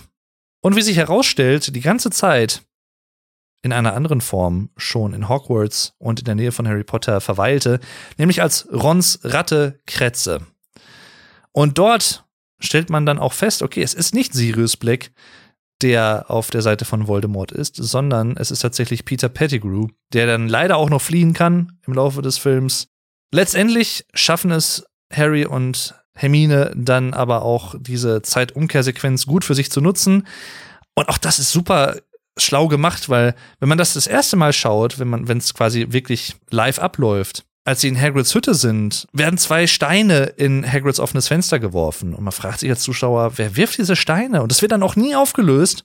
Und erst später in dieser Sequenz erkennt man, dass es quasi die in der Zeit zurückgereisten Harry und Hermine sind, die ihren Selbstbildern sozusagen diese Steine an den Kopf werfen. Und damit bezwecken wollen, dass sie sich halt weiter bewegen müssen, dass sie Seidenschnabel rechtzeitig retten müssen, bevor der Henker kommt. Ja, das sind alles so schöne Details und schöne Sachen. Und was ich auch sehr, sehr schön finde, auch ein schöner, lustiger Moment, als die beiden dann das geschafft haben und wieder in diesen Krankenflügel gehen und gerade knapp vor dem Ende dieses Zeitfensters, was sie haben, alles geschafft haben, alle gerettet haben. Dumbledore kommt aus diesem Krankenflügel raus und die beiden kommen so hochgelaufen, Treppen hoch. Dumbledore, Professor Dumbledore, wir haben es geschafft, wir haben sie gerettet. Und Dumbledore guckt sie nur so an. Äh, was meinen Sie? Gute Nacht. Und geht dann einfach weg. Und es ist so, so stumpf. Aber ich liebe es, weil es ist halt, ja, er konnte ja nicht wissen, was sie tun. Ne? Für ihn ist es ja alles halt normal passiert. Und sich dann wieder so in diese Gleichzeitigkeit zurückzuversetzen, auch als Zuschauer, das ist halt so ein schöner, lustiger Moment, der das sehr vereinfacht und erleichtert. Also auch da super Film. Ich muss auch sagen, Remus Lupin habe ich auch sehr lieb gewonnen, genauso wie Sirius Black. Das sind für mich immer so zwei Onkelfiguren für Harry gewesen.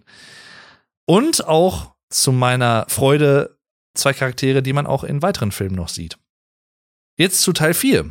Harry Potter und der Feuerkelch von allen Harry Potter Filmen vielleicht der Film mit dem gruseligsten Anfang, mit dem düstersten Anfang, denn wir sehen ein uns noch unbekanntes Haus. Hinterher stellt es sich heraus, dass es die heulende Hütte ist. Das äh, gruseligste oder das von am meisten von Grusel befallene Gebäude in ganz England, in dem sich der sehr, sehr schwache und noch nahezu körperlose Voldemort niedergelassen hat mit seinen Handlangern. Unter anderem nämlich auch mit dem in dem letzten Teil geflohenen und wieder Mensch gewordenen Peter Pettigrew. Ein Mann sieht in der Ferne, ne, da ist irgendwie was zugange in diesem Haus, da ist Licht an, obwohl das eigentlich leer steht. Er geht da hin, um zu schauen, dass da nichts im Schilde geführt wird, ja, und trifft dann auf diese Gestalten und auch auf die Schlange, die dann ihm so ein bisschen den Chaos macht. Bei den Weasleys werden alle Vorbereitungen getroffen. Man will zum Finale der Quidditch-Weltmeisterschaft reisen. Auch da ein sehr, sehr schönes Element, was ich immer sehr gefeiert habe und was ich auch selber gerne hätte. Die reisen mit diesem Schuh, mit diesem Teleporter-Schuh dahin und stellen so ein kleines Zelt auf. Man denkt sich, okay, es sind irgendwie sieben, acht Leute, wie wollen die in dieses kleine Zelt passen? Und wenn man aber in dieses Zelt reingeht, ist das Innere des Zeltes total groß. Es ist ein richtig, richtig großes Zelt, wo alle viel Platz drin haben. Eine wirklich schöne Idee, ein schöner Effekt. Das mochte ich immer sehr und sowas hätte ich eigentlich auch ganz gerne. Genauso was wie die Tasche von Hermine, die man vor allem auch in den späteren Filmen dann vermehrt sieht, wo halt alles Mögliche drin ist, von drei Familienhäusern bis hin zu, keine Ahnung, Satelliten, was er da alles drin hat. Man weiß es nicht genau. Es passt jedenfalls alles rein. Nach dem Finale wird dann aber das Gelände von Todessern heimgesucht, von den Schergen Voldemorts. Und als sich dann alles wieder so ein bisschen gefangen hat, beginnt das sogenannte Trimagische Turnier in Hogwarts, wo dann auch zwei befreundete Zaubererschulen dorthin kommen. Eine französische Schule mit weiblichen Schülerinnen und dann die Durmstrangs aus, ich glaube, Ungarn mit Viktor Krumm, dem Protagonisten und dieser Riege. Drei Schulen, drei Disziplinen, einen Pokal. Aus Sicherheitsgründen dürfen nur Schüler mitmachen, die mindestens 17 Jahre alt sind. Dumbledore zieht eine Zauberlinie um den Pokal, dass nur wirklich Leute da rein dürfen in diesen Umkreis, die schon mindestens 17 sind. Und ja, Cedric Diggory, ein Schüler vom Gryffindor-Haus, bewirbt sich, sehr beliebt und alles und dann halt ne, Viktor Krumm und die Dame aus dem aus der französischen Schule, deren Name mir gerade entfallen ist. Und zum großen Überraschen aller, auch Harry Potters tatsächlich und Dumbledores vor allem auch, wurde ein Vätername in den Kelch geworfen von irgendwem, jedenfalls nicht von Harry. Da es ein bindender magischer Vertrag ist, kann er da halt nicht raus. Er muss halt dann jetzt auch am Turnier teilnehmen. Und es sind nicht wie üblicherweise drei Teilnehmer, sondern vier, ausnahmsweise. Und es ist ein nicht ganz ungefährliches Turnier, wie wir merken. Sehr, sehr gefährliche Disziplinen, die auch alle soweit ganz gut gemeistert werden. In der zweiten Disziplin, wo es darum geht, in einen tiefen See zu tauchen und dort einen Schatz zu finden. Man weiß vorher nicht, was es für ein Schatz ist. Hinterher stellt sich heraus, es sind sehr morbide und makaber Freunde der Wettbewerber, die anscheinend irgendwie ja ohnmächtig gezaubert wurden und an den Grund des Sees festgebunden wurden. Ist ja auch überhaupt nicht ungefährlich oder so, ne? Und kann man ja halt mal machen, dachten sich die Verantwortlichen. Fleur de la Cour heißt sie, genau. Fleur de la Cour, die Teilnehmerin der französischen Mädchenschule, die vorzeitig bei dieser Disziplin ausscheiden musste und ihre Freundin nicht retten konnte, freut sich hinterher aber dann doch, weil Harry tatsächlich es vollbracht hat, obwohl er erst daran gehindert wurde von den Wesen im See, sowohl seine beiden Freunde Ron und Hermine zu retten und aber auch dann die Freundin von Fleur de la Cour retten konnte, was er nicht hätte machen müssen, aber trotzdem getan hat. Auch da wieder, ne? Es ist nobel auch für andere einzutreten, selbst wenn du sie persönlich nicht allzu gut kennst, aber wenn sie sich in einer Notlage befinden, dann hilf ihnen. So, nach deinen Möglichkeiten natürlich. Also auch da, ne, es ist, muss ich schon sagen, finde ich sehr, sehr bemerkenswert, auch sowas halt hier und da immer mal wieder einzubauen. Wir lernen natürlich auch einen neuen Professor kennen, wieder ein neuer Lehrer für Verteidigung gegen die dunklen Künste, und zwar Professor Alistair Moody, aka Mad Eye Moody, wie sein Spitzname ist. Das hat seinen Grund, denn sein linkes Auge ist ein mechanisches Auge. Und mein Auge, das ist mir beim Zwiebelschneiden einfach in die Luft geflogen es sieht sehr abgespaced aus, muss man sagen. Aber es ist ein cooler Charakter. Und wir lernen auch in diesem Film etwas kennen, was wir auch in späteren Filmen immer mal wieder sehen und was auch gar nicht mal unwichtig für die Handlung im Allgemeinen wird. Und zwar die unverzeihlichen Flüche. Drei davon gibt es. Einen quälenden Fluch zum Beispiel auch und auch einen tötenden Fluch. Und der spielt auch im letzten Teil dieser Reihe noch eine große Rolle.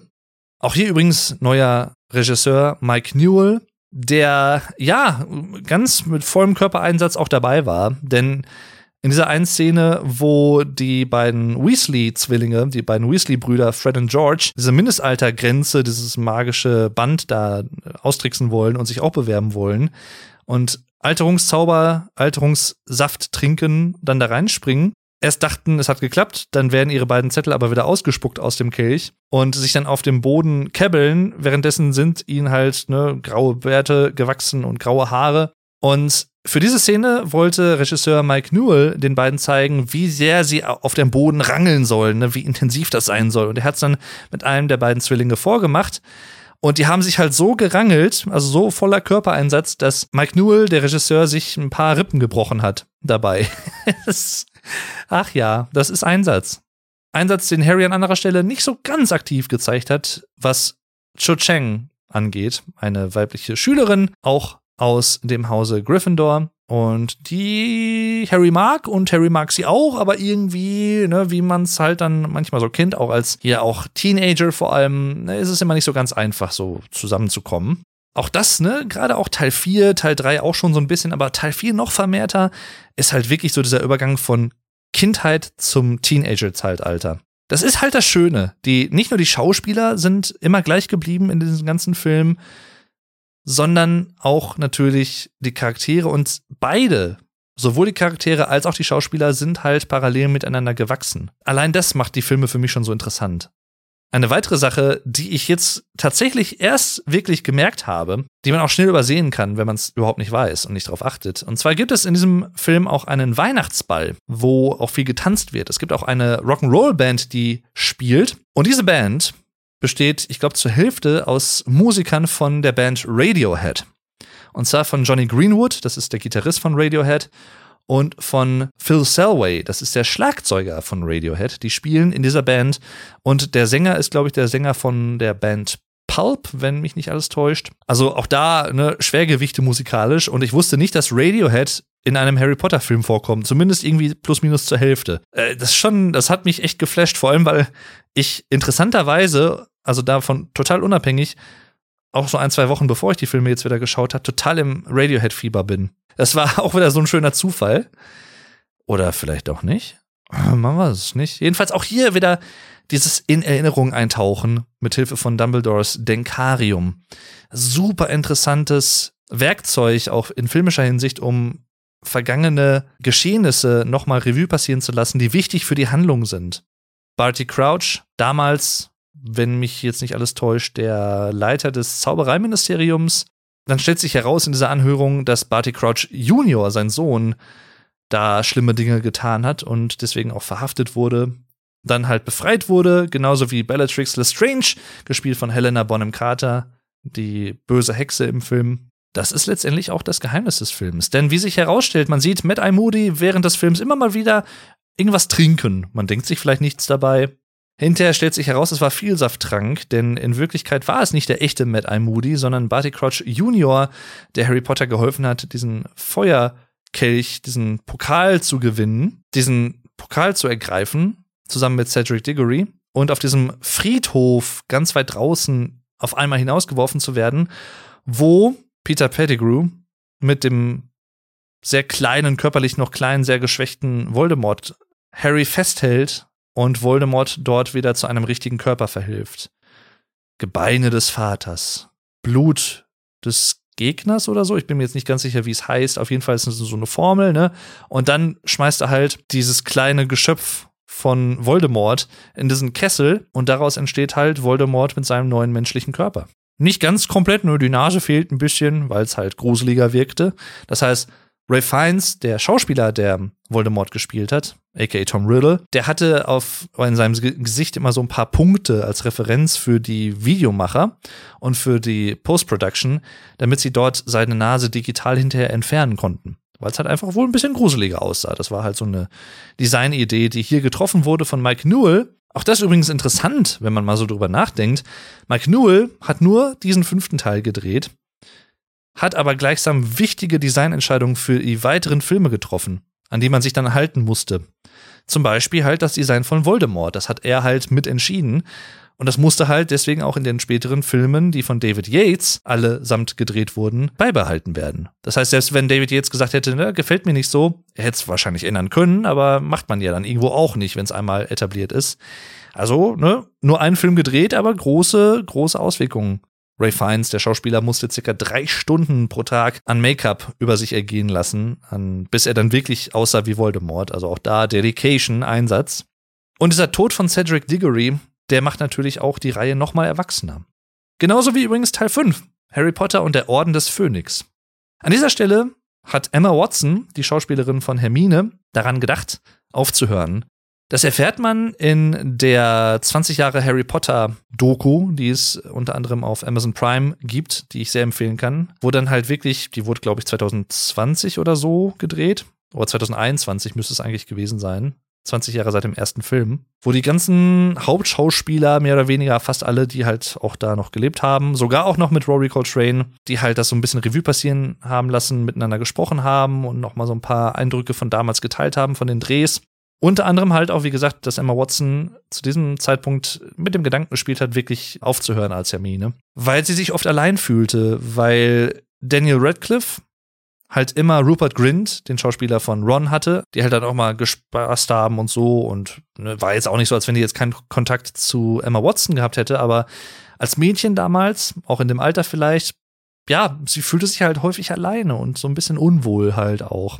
Letztendlich hat sie sich dann aber dagegen entschieden und ist dabei geblieben, weil ihr die Reihe dann doch einfach zu viel auch bedeutet und auch die ganzen Leute dort drumherum, auch natürlich Daniel und Rupert und so weiter und so fort. Also sie ist dann zum Glück dabei geblieben und ich bin auch froh, weil das ist, das ist eine Sache, auch bei so einfachen Sachen wie der Synchronisation, wenn da halt bei einer Filmreihe auf einmal die Synchronsprecher von wichtigen Charakteren geändert werden, Fluch der Karibik, gutes Beispiel, wobei das nochmal ein Sonderbeispiel ist, aber weil da, ne, hauptsächlich Johnny Depp von Markus Off in diesen Fluch der Karibik-Film gesprochen und im dritten Teil dann aber von David Nathan, was da aber nicht so passt, obwohl es eigentlich seine Standardstimme in allen anderen Johnny Depp-Filmen ist. Ne, es ist das irgendwie, das, das passt da nicht. Das reißt mich dann auch mal so ein bisschen raus, als jemand, der auch sehr, sehr großer Fan der deutschen Synchroszene ist. Aber trotzdem auch Filme gerne auch im O-Ton schaut. Also ich mag beides.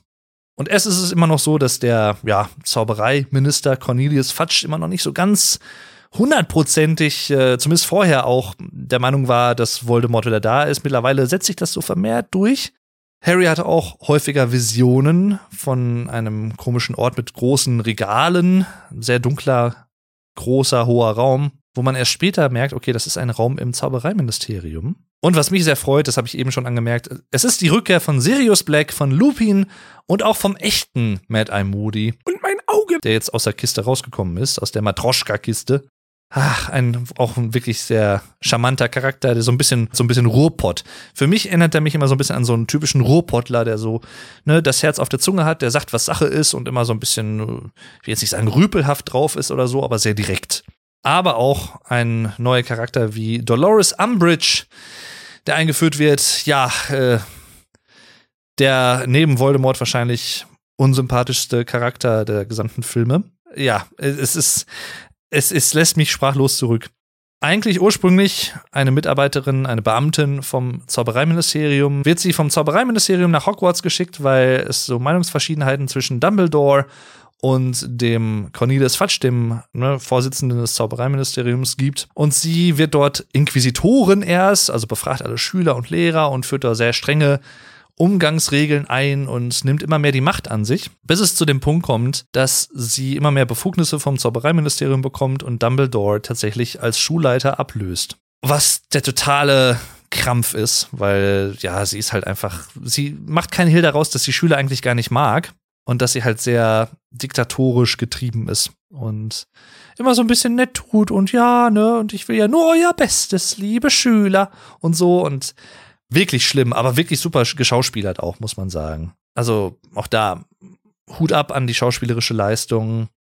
Es kommt zum Kampf im späteren Verlauf des Films dann in unteren Etagen des Zaubereiministeriums, als Harry Potter und auch der Orden des Phönix dort eindringen. Also der Orden des Phönix, eine Geheimorganisation, die unter anderem von Dumbledore gegründet wurde, um sich gegen den dunklen Lord zu wehren und um Kräfte zu bündeln.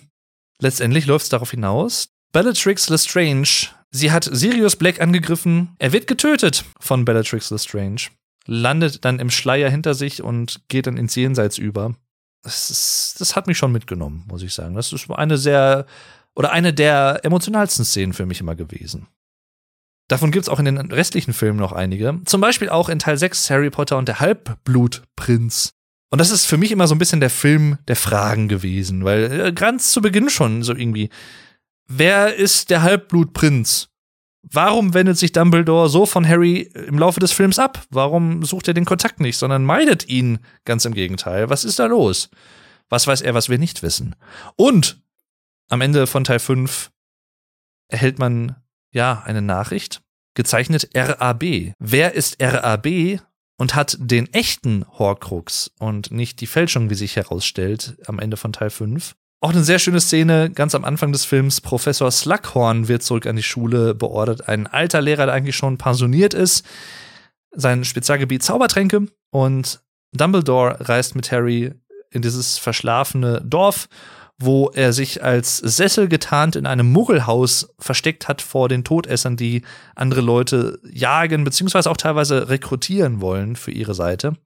Und weil er da halt keine Lust drauf hat, weil er einer von den Guten ist, hat er sich halt da als Sessel getarnt.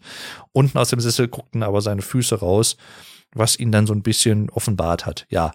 Äh, auch ein sehr interessanter Charakter, der auch mehr weiß, als er vorgibt. Dumbledore ruft Harry zu sich in sein Büro mit dem schönen Signalwort übrigens Zitronensorbet, was man sagen muss, damit sich dieser Adler dreht und diese Wendeltreppe erscheint. Und er zeigt Harry eine Erinnerung und er sagt, ich, es ist die, vielleicht die wichtigste Erinnerung, die ich habe. Aber irgendein Detail entgeht mir immer. Ich, ich verstehe nicht, was es ist. Diese Erinnerung wurde verfälscht. Also Dumbledore sagt das zu Harry. Und genau die wichtigsten Informationen sind nicht so gut hörbar, beziehungsweise gar nicht hörbar.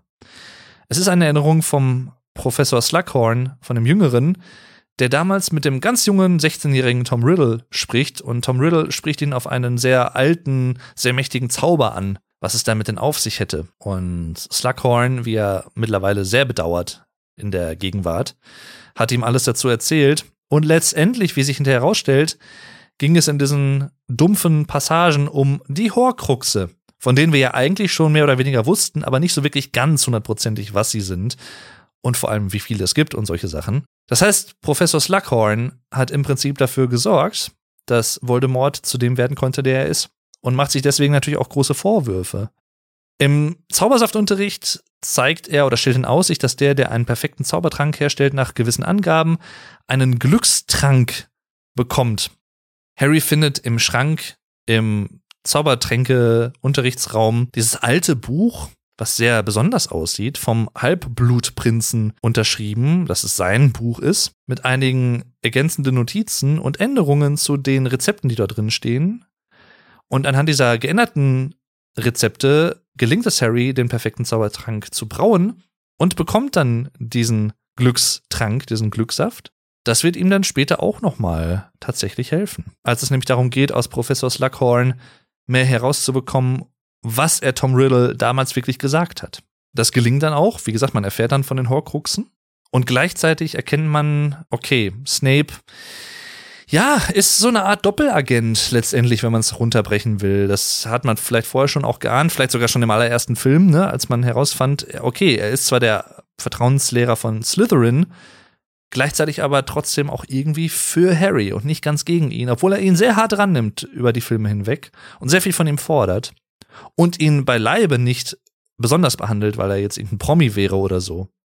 Ganz im Gegenteil. Und dieses Doppelagentenverhältnis und gleichzeitig halt auch diese gewisse Verbindung auch zur dunklen Seite erkennen wir dann nochmal zwischen der Mutter von Draco Malfoy und ihm, die den unbrechbaren Schwur eingehen, nämlich dass Snape Malfoy in Hogwarts immer schützen soll und Malfoy als neuer Todesser, wie sich herausstellt, helfen soll, die bösen Zauberer, die Todesser von Voldemort durch ein Verschwindekabinett in Hogwarts einzuschleusen. Draco experimentiert immer mal wieder damit im Film, mal mit einem Apfel, der dann angebissen zurückkommt, mal mit einem Vogel, der hin und her geschickt wird und so. Und letztendlich kommen dann zum Ende des Films Bellatrix Lestrange und ihre Schergen nach Hogwarts und richten dort ziemlich viel Zerstörung an.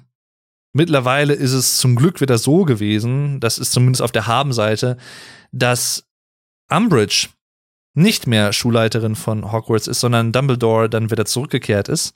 Aber dafür ist dann Umbridge, wie sich dann hinterher herausstellt, im nächsten Teil, wieder im Zaubereiministerium. Also man ist sie nicht los. Malfoy zeigt erste Anzeichen von Zweifeln und Verzweiflung und man fragt sich halt, ist er wirklich ein Todesser und ist er wirklich dann auch gegen Harry und gegen Dumbledore vor allem? Man erfährt generell mehr auch über Snape und seine Verbindung zu Lily und James Potter und warum er zum Beispiel was gegen James hat. Das erfährt man aber vor allem auch dann noch in den letzten beiden Teilen vermehrt. Vor allem auch im letzten Teil. Dazu jetzt gleich noch mehr. Auch sehr eindrucksvoll. Und tatsächlich ist es so, dass in diesem Teil Maggie Smith, die Schauspielerin für Professor McGonagall, an Brustkrebs erkrankt war und deswegen den ganzen Film mit Perücke spielen musste. Ja, und gerade eben habe ich schon ein, zwei Mal angesprochen, der letzte Teil, beziehungsweise die letzten beiden Filme, denn Harry Potter und die Heiligtümer des Todes wurde in zwei Filme gesplittet, weil es einfach sonst zu viel für einen Film gewesen wäre, was ich eine sehr mutige und auch sehr sinnvolle Entscheidung finde, denn nichts ist schlimmer, als sieben Bücher irgendwie in einen anderthalb Stunden Film zu quetschen. Der dunkle Turm. Teil 7 setzt da an, wo Teil 6 endete, nämlich sehr traurig. Denn in Teil 6 kommt es zum großen Showdown. Snape gegen Dumbledore oben im Astronomieturm. Erst ist es Draco, der vor Dumbledore steht und sagt, ich muss sie töten, sonst tötet er mich. Also auch da wieder diese Zweifel, ne, die Malfoy kommen. Er will es eigentlich nicht tun, obwohl er in vorherigen Filmen immer wieder gesagt hat, ah, Albus Dumbledore ist das Schlimmste, was dieser Schule je passiert ist. Aber er kann es nicht. Und er tut's auch nicht. Harry beobachtet die Szene von unten, weil er von Dumbledore vorher weggeschickt wurde. Snape kommt hinzu. Bellatrix Lestrange ist in der Nähe. Die Todesser kommen hinzu. Und er stellt sich selbst Dumbledore gegenüber und spricht den unverzeihlichen Todesfluch aus. Avada Kedavra. Und Albus Dumbledore stürzt den Astronomieturm hinunter und stirbt. Etwas, was man vielleicht nicht so ganz hat kommen sehen und was gleichzeitig halt trotzdem wieder so ein bisschen an diesem ähm, Bild zweifeln lässt, von wegen, ah, vielleicht ist er doch nicht wirklich ein guter, aber irgendwie doch und ach, man weiß es doch auch nicht. Und jetzt, warum hat er Dumbledore getötet? Der muss ja dann böse sein, geht ja nicht anders, ne? So aus der Sicht von vielen Zuschauern vielleicht. Und Teil 7 setzt genau dort an. Der neue Minister des Zaubereiministeriums, gespielt von Bill Nye übrigens, auch ein sehr, sehr cooler Schauspieler, sehr verdienter britischer Schauspieler, kommt in das Versteck oder in eines der Verstecke des äh, Orden des Phönix. Oder ist es sogar der Fuchsbau? Ich bin mir gerade nicht ganz sicher. Ich glaube, es könnte sogar der Fuchsbau gewesen sein, das Haus der Weasleys. Und kommt zu Harry, Ron und Hermine, die dort sind, und gibt ihnen das Vermächtnis von Dumbledore, die Sachen, die er ihnen vererbt hat. Ron bekommt dieses Feuerzeugähnliche Ding, dieses Objekt, womit, was man ganz am, äh, eines der ersten Objekte, beziehungsweise das erste Zauberobjekt dieser gesamten Reihe im allerersten Film sieht, als Albus Dumbledore im Ligusterweg unterwegs ist und die Lichter der Straßenlaternen einfängt. Genau dieses Gerät bekommt Ron geschenkt. Hermine bekommt eine Edition von Beetle dem Baden geschenkt, ein Märchenbuch oder ein, ein Sagen- und äh, Liederbuch. Und Harry bekommt den Schnatz geschenkt, den er damals zuerst gefangen hat. Und Hermine schaut so in dieses Buch und findet vorne auf der Seite direkt ein merkwürdiges Symbol, ein Strich.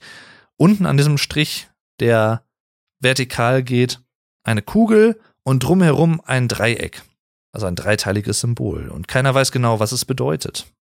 Generell funktioniert in diesem Film oder passiert in diesem Film sehr viel außerhalb Hogwarts. Zum Beispiel reisen Harry und Hermine nach Godric's Hollow. Das ist die Heimatstadt von Harry. Ist ein fiktives Dorf übrigens, gibt's nicht wirklich. Es gibt aber ein echtes Dorf, was dort als Vorbild galt. Und man sieht dort auch zum Beispiel das völlig zerstörte Haus, wo Harry mit seinen Eltern wohnte, bevor sie halt dann angegriffen wurden von Voldemort. Und halt auch den Friedhof, wo man auf einem Grab auch dieses merkwürdige Symbol sieht und auch das Grab von Lily und James Potter sieht. Generell ist dieser Teil und auch der nächste Teil noch getrieben von der Suche nach den restlichen Horcruxen, um Voldemort verwundbar und sterblich zu machen. Auch hier spielt ein Gegenstand eine wichtige Rolle, der zum ersten Mal im zweiten Film Harry Potter und die Kammer des Schreckens eingeführt wurde. Ganz kurz vielleicht nur, aber trotzdem sehr wichtig, und zwar das Schwert von Gryffindor, was mit dem Blut des Basilisken getränkt ist und deswegen die Eigenschaft hat, nur etwas Mächtigeres zu zerstören, was bösartig ist. Also seine Kraft von der Zerstörung von bösen Objekten zieht und nicht von guten, was es halt sehr mächtig macht. Und was es deswegen auch ermöglicht, mit diesem Schwert Horcruxe zu zerstören und nur mit diesem Schwert. Mit Ausnahme von Basiliskenzähnen, die hinterher dann auch nochmal im achten Teil, beziehungsweise im achten Film, muss ich eigentlich eher sagen, genutzt werden. Aber letztendlich ist es halt dieselbe Kraft.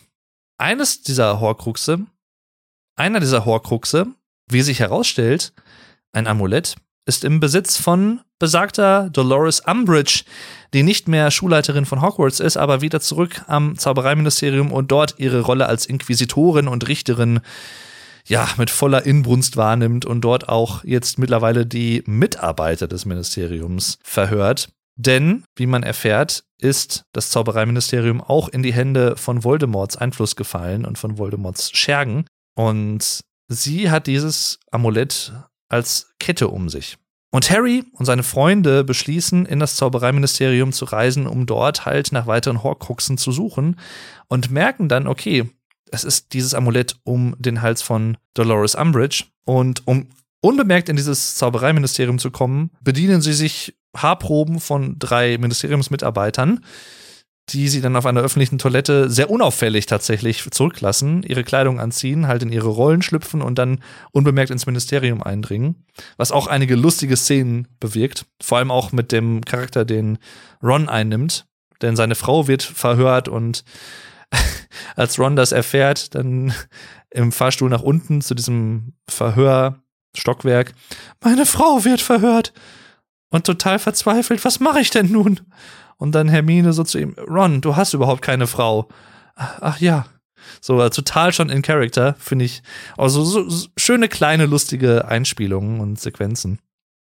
Die das Ganze, obwohl es wirklich sehr ernst ist, tatsächlich um Leben und Tod geht, dann doch nochmal hier und da ein bisschen auflockern. Letztendlich gelingt es den Freunden dann, das Amulett von Dolores Umbridge zu erhalten und zu fliehen und auch ja, es dann zu zerstören letztendlich. Also auch hier wieder, ne, vielen Dank, Vielsafttrank. Mr. Lovegood berichtet, dass seine Tochter Luna Lovegood, eine Schülerin, die wir auch dann, ich glaube, in Teil 4 oder 5 zum ersten Mal kennenlernen, wissbegierig, sehr neugierig, aber auch etwas spezieller. Der berichtet, als Harry und seine Freunde Hermine und Ron zu ihm hin teleportieren, dass Luna gefangen genommen wurde, weil er als Autor etwas gegen die Todesser und gegen Voldemort geschrieben hat. Und sie fragen ihn, was hat es mit diesem komischen dreiteiligen Zeichen auf sich? Und er berichtet ihnen vom Märchen von den Heiligtümern des Todes und wie drei Wanderer bzw. Bauern waren es, glaube ich, sogar, den Tod ausgetrickst haben und der Tod so erstaunt und ja, verwundert war, positiv überrascht war, dass er ihnen halt einen Wunsch versprochen hat. Und einer hat sich halt einen Zauberstab gewünscht, der mächtiger als alle anderen Zauberstäbe ist. Hat er bekommen. Der andere hat sich dann einen Stein der Wiedergeburt gewünscht, um Tote wieder zum Leben zu erwecken. Den hat er bekommen. Und der dritte hat sich einen unsichtbar machenden Umhang gewünscht, um dem Tod immer zu entfliehen. Auch den hat er bekommen. Letztendlich ist es darauf hinausgelaufen, um das jetzt sehr kurz und schmerzlos zu sagen, der Tod hat sich alle drei Bauern, alle drei Zauberer trotzdem geholt über Umwege. Aber die Artefakte wurden weitergegeben und sind halt weiter an andere Zauberer gelangt. Und eigentlich ist es immer so, ein, so eine Art Märchen gewesen. Man wusste halt nie genau, gibt's das wirklich? Aber dann hat sich halt herausgestellt, es gibt's wirklich. Den Elderstab, diesen mächtigen Zauberstab gibt es, wie man am Ende des siebten Films sieht, als Voldemort am Grab auf dieser einsamen Insel beim toten Albus Dumbledore ist und den Elderstab an sich nimmt und man dann denkt, okay, alles ist verloren. Er hat jetzt den mächtigsten Zauberstab der Welt. Wie sollen wir ihn besiegen? Geht ja überhaupt nicht. In diesem Film kommt es auch gleich zu mehreren überraschenden Aufeinandertreffen, die sehr rigoros sind. Mittlerweile ist Snape der Schulleiter. Alles ist sehr strikt und sehr militärisch eigentlich fast schon angehaucht.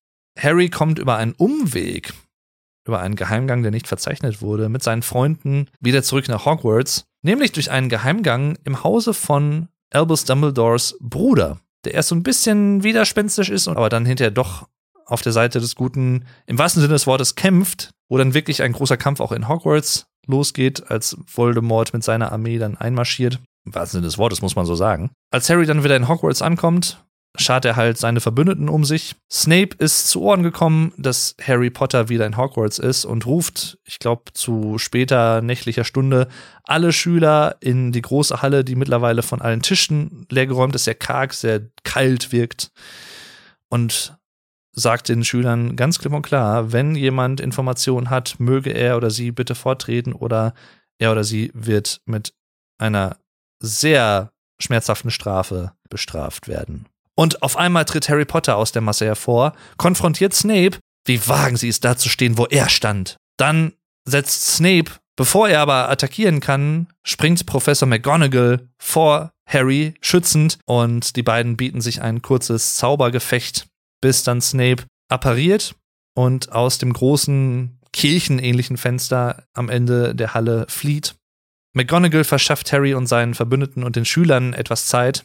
Die Schüler Slytherins interessanterweise werden in den Kerker geführt, damit sie da keine weiteren Schabernacke treiben können. Professor McGonagall, auch das ist so eine schöne Szene, kann einen Zauber endlich aussprechen, den sie immer aussprechen wollte, wie sie dann sagt, nachdem sie ihn ausgesprochen hat. Und zwar ein Zauberer, der ja so, so Ton, Stein, Terrakotta ähnliche Krieger auferstehen lässt, die dann halt Hogwarts physisch sichern sollen. Und zusätzlich wird auch ein starker Schutzwall um Hogwarts herum errichtet und gezaubert, was den oder das Betreten von Hogwarts dann auch nicht ermöglichen soll. Das sieht man auch an einer Szene, wo dann auch einige Schergen von Voldemort ganz euphorisiert zur Brücke rennen wollen, zum Steg, der nach Hogwarts führt und dann halt auf einmal in Asche aufgehen. Und all das, habt ihr vielleicht schon gemerkt, was ich gerade zuletzt erzählt habe, passiert in Teil 7, Teil 2. Also im achten Film, Harry Potter und die Heiligtümer des Todes Teil 2. Ein fließender Übergang und so kam es mir auch tatsächlich vor. Nicht nur, weil von, also ne, Teil 2 genau wieder da einsetzt, wo Teil 1 aufhörte, mit einer kleinen Rückblende zu Voldemort und dem Grab von Dumbledore, wie er gerade den Elderstab an sich nimmt. Sondern wenn man die halt wirklich so nacheinander wegguckt, und das ist genau das, was ich gemacht habe, gibt's halt wirklich, ne, gibt keinen Übergang, wurde halt gleichzeitig gefilmt. Haben sie gut gemacht und ich habe mal versucht, das jetzt gerade auch so ein bisschen umzusetzen. Wir sind jetzt halt im letzten Film und alles spitzt sich zu. Voldemort dringt dann letztendlich trotzdem noch Hogwarts vor, wird aber immer wieder zwischendurch geschwächt, weil weitere Horcruxe von Harry und seinen Freunden zerstört werden. Also weitere Erfolgserlebnisse und dann die Offenbarung. Der letzte Horcrux, der verbleibt, ist seine Schlange. Problem ist nur, die ist genau immer an der Seite von Voldemort und er pariert sich immer mit der Schlange hinfort. Einmal weiß Harry dann aber, zum Glück, wohin er sich appariert, nämlich in die Nähe von Hogwarts, ganz unten am Fluss des Schlosses sozusagen, am Fuße des Schlosses, am Fluss, wo das Bootshaus ist. Und dort ruft Voldemort Snape herbei. Man fragt sich, warum? Okay, hm. Tatsächlich ist es so, dass der Elderstab nur von dem rechtmäßig benutzt werden kann mit seiner vollen Kraft, der seinen vorherigen Besitzer getötet hat. Und Voldemort denkt natürlich, Snape hat Dumbledore getötet. Dumbledore war der vorherige Besitzer des Elderstabes, also muss ich Snape töten, um an den Elderstab zu kommen. Beziehungsweise er hat ihn schon, aber um ihn wirklich vollumfänglich nutzen zu können. Und das ist auch eine sehr, sehr traurige Szene natürlich, denn man sieht, wie Voldemort Snape tötet. Harry herbeigeeilt kommt, eine Träne von Snape auf sein Geheiß aufsammelt, zum Denkarium in Dumbledores Büro rennt, diese Träne dort hineingibt und dann einfach in Anführungszeichen die Wahrheit über Snape herausfindet. Nämlich, dass er die ganze Zeit auf seiner Seite war und dass auch er es war, der zum Beispiel diesen Hirschpatronus gewirkt hat, zum Ende hin, als das Schwert von Gryffindor am Fuße des Sees lag und diese Leuchtkugel, dieser Patronus, diese Hirschkuh Harry dorthin geführt hat. Wie auch immer das Schwert da hingekommen ist. Aber gut, wird auch vielleicht in den Büchern weiter ausgeführt, das weiß ich nicht, wie gesagt. Jedenfalls erfährt man, dass Snape sich sehr um Lily Potter, seine Mutter, gekümmert hat, gesorgt hat und dass sie sich in Hogwarts kennengelernt haben als Schüler damals. Und er geschworen hat, dass er immer auf Harry Acht geben wird. Und immer wird auch tatsächlich im Film genannt. Und das ist auch ein sehr, sehr bekanntes Zitat wo Snape dann auf Dumbledore antwortet, always. Also ich werde ihn immer beschützen, weil Dumbledore fragt ihn sozusagen, ne? Auch das ist immer irgendwas, was mich sehr mitnimmt. Vor allem auch, weil ich natürlich mittlerweile weiß, dass Alan Rickman leider mittlerweile verstorben ist, schon seit einigen Jahren. Was das Ganze halt nochmal trauriger macht, weil es ist halt eine Paraderolle für Alan Rickman gewesen. Letztendlich schafft es dann und letztendlich kommt dann jemand wirklich in seine Paraderolle, die vorher wirklich nicht angedeutet wird. Zumindest im, ja gut, im, im ersten Teil schon, als Neville Longbottom sich nämlich gegen seine Freunde stellt im Gryffindor Gemeinschaftsraum. Die wollen nämlich zu Fluffy bzw. den Stein der Weisen finden. Und Neville möchte die drei aufhalten, weil er befürchtet, dass das halt negativ auf Gryffindor zurückfallen könnte oder irgendwas Schlimmes passieren könnte. Die drei sind aber so voller Elan, dass Hermine sagt, Neville, es tut mir jetzt wirklich leid und ihn versteinert. Und am Ende des Films, als dann alles wieder gut ist, wird Neville Longbottom dafür von Albus Dumbledore belohnt und das bewirkt, dass nicht Slytherin den Hauspokal gewinnt, sondern tatsächlich doch noch Gryffindor. Und in diesem Film schließt sich der Kreis so ein bisschen, also wirklich ne, Teil 1 und jetzt Teil 7, Teil 2, also der achte Film. In beiden Filmen ist Neville Longbottom der Held, denn er ist es, der der Schlange Nagini mit dem Schwert von Gryffindor den Kopf abschneidet und damit den letzten Horcrux vernichtet. Was letztendlich Harry Potter, und das ist jetzt sehr einfach gesagt, da passiert noch einiges, ermöglicht, Voldemort zu besiegen, woraufhin Voldemort sich im Innenhof von Hogwarts sich in Luft auflöst und das Böse besiegt ist. Sehr spannend aber alles gemacht, das habe ich jetzt sehr, sehr kurz gesagt, aber Harry zum Beispiel reißt Tom, wie er ihn dann auf einmal nimmt und nicht mehr Voldemort. Lass es uns so beenden, wie es begonnen hat. Gemeinsam. Und er reißt ihn an seinem Mantel und reißt ihn mit in die Tiefe von einem hohen Turm. Voldemort appariert, die beiden verschmelzen sogar im Flug miteinander. Auch sehr, sehr schön bildlich umgesetzt, diese Verbundenheit der beiden.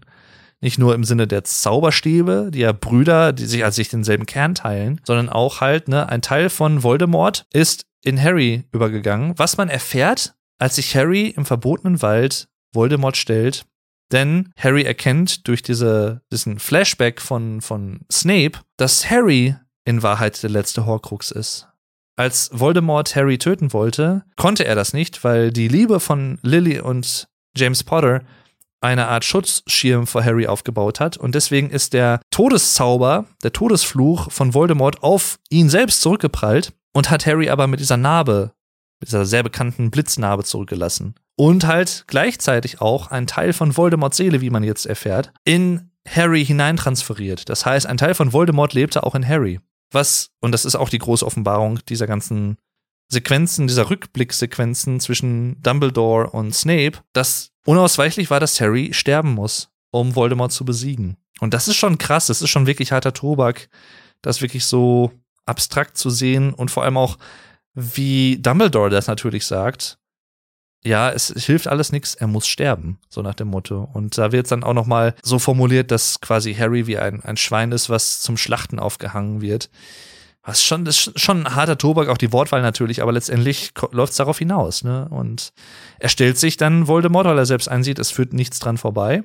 Er wird getötet und landet auf einmal in einer Jenseitsversion vom Bahnhof King's Cross, wo er auf Dumbledore trifft der ja auch mittlerweile tot ist, und mit Harry spricht und sagt, wenn du willst, kannst du hier wahrscheinlich einen Zug nehmen und zurückfahren. Und genau das macht Harry dann auch. Zuerst weiß das allerdings noch niemand, vor allem auch keine äh, von den Bösen, von der bösen Seite. Hagrid dreht ihn zurück, gefesselt und während des großen Showdowns im Innenhof, als Lord Voldemort dann Neville angreifen will, der sich nach vorne wagt und sich gegen ihn ausspricht, sich ihm widersetzt, rollt sich Harry aus den Armen von Hagrid und Voldemort ist total erstaunt, hat damit überhaupt nicht gerechnet, greift ihn an, schießt Feuersalven auf ihn ab und die beiden bekriegen sich dann zum letzten Mal. Wie es ausgegangen ist, habe ich ja eben schon erzählt.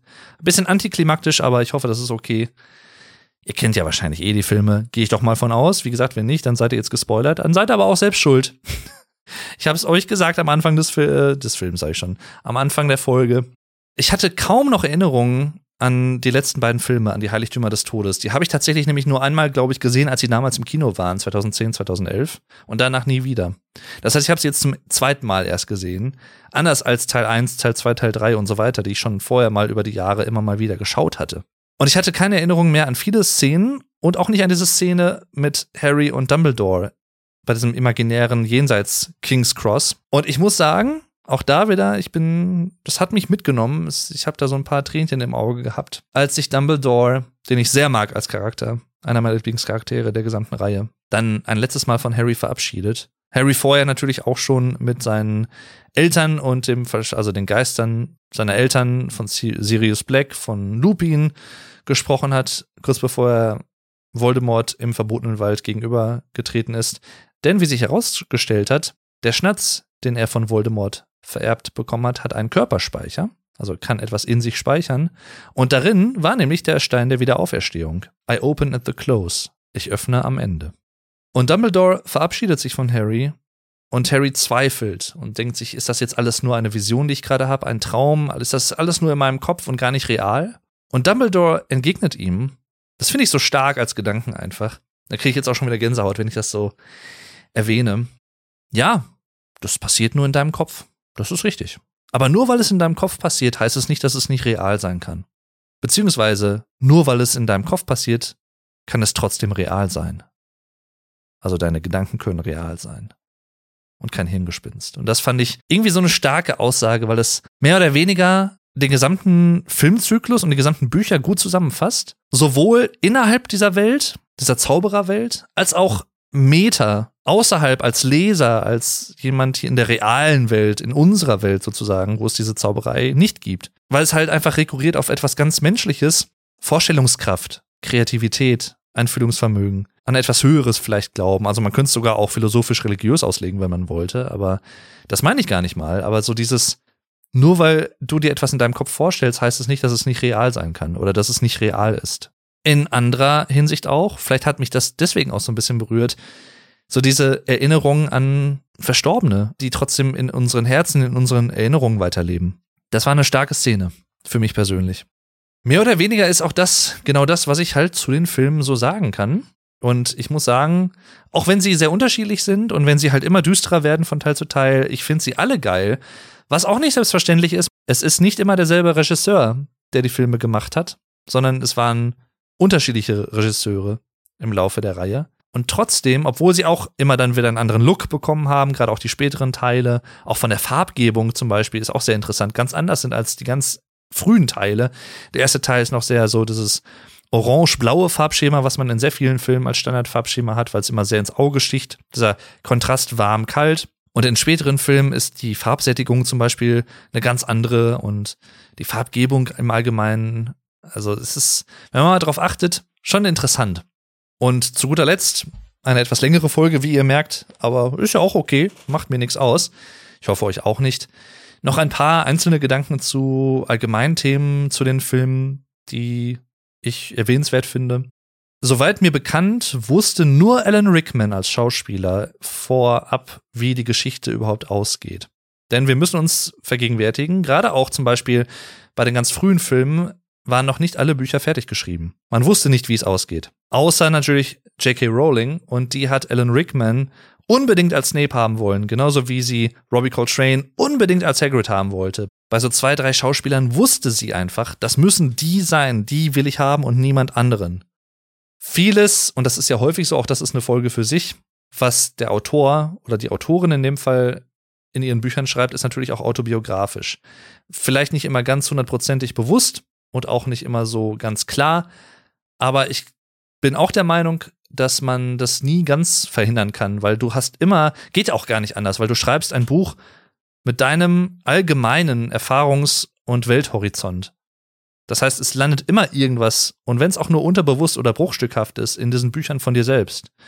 Im Fall von Harry Potter waren es zum Beispiel die Dementoren, die so ein bisschen diese Depressionen, die J.K. Rowling auch zwischendurch mal hatte, verbildlichen, die so ein bisschen die, die Lebensfreude von den Leuten aussaugen ne, und das Glückliche, das Leben aus einem heraussaugen. Und wie gesagt, allgemein, das habe ich auch schon hier und da angesprochen, auf der anderen Seite auch Vermittlung von guten, von richtigen und von wichtigen Werten. Werten wie Menschlichkeit, Freundschaft, Zusammenhalt, Mut, dem Hinterfragen von Dingen und Personen, dem Reflektieren, Liebe, Ehrlichkeit, und natürlich auch, wie gesagt, wieder ein bisschen Meta, Kreativität und Fantasie. Aber auch natürlich in der Story mit viel Safttrank und solchen Manövern, um zum Ziel zu kommen. Und die Hauptaussage des Harry Potter Kosmos ist ja letztendlich eine sehr weltliche und eine sehr menschliche, finde ich. Und das ist so ein bisschen Liebe und Freundschaft, das ist so die stärkste Macht überhaupt. Und das Gute wird immer obsiegen, solange es das gibt und solange man sich dessen bewusst ist und daran glaubt. Diese Liebe von Lily Potter zu ihrem Sohn Harry wirkte als Schutzschild, wirklich als Schutzschild gegen Lord Voldemort, gegen das Böse. Und dann natürlich auch andere Aspekte, die halt dann teilweise auch, ja, man könnte sagen, vielleicht gesellschaftlich, kulturell relevant und vielleicht auch hier und da ein bisschen philosophisch sind. Individuelle Interessen, Egoismus gegen das große Ganze, beziehungsweise auch Altruismus, sich um andere zu kümmern, sich um andere zu sorgen, sich für andere einzusetzen, die man vielleicht im Zweifel gar nicht mal so gut persönlich kennt. Dobby ist ein sehr gutes Beispiel dafür. Dann natürlich auch sehr, ja, ich sag mal, abstraktere Themen, die aber trotzdem auch interessant und wichtig sind. Menschlichkeit versus Entmenschlichung, ne Voldemort zum Beispiel. Tom Riddle wird zu Voldemort. Mutig sein, etwas wagen und sich der Angst stellen und sich nicht von der Angst beherrschen lassen. Also, ne, dieses ganze, der, dessen Name nicht genannt werden darf und wir trauen uns nicht seinen Namen zu sagen. Und irgendwann kommt dann aber von Harry, als er mit Slughorn spricht, ich habe keine Angst, seinen Namen zu nennen, Professor Slughorn.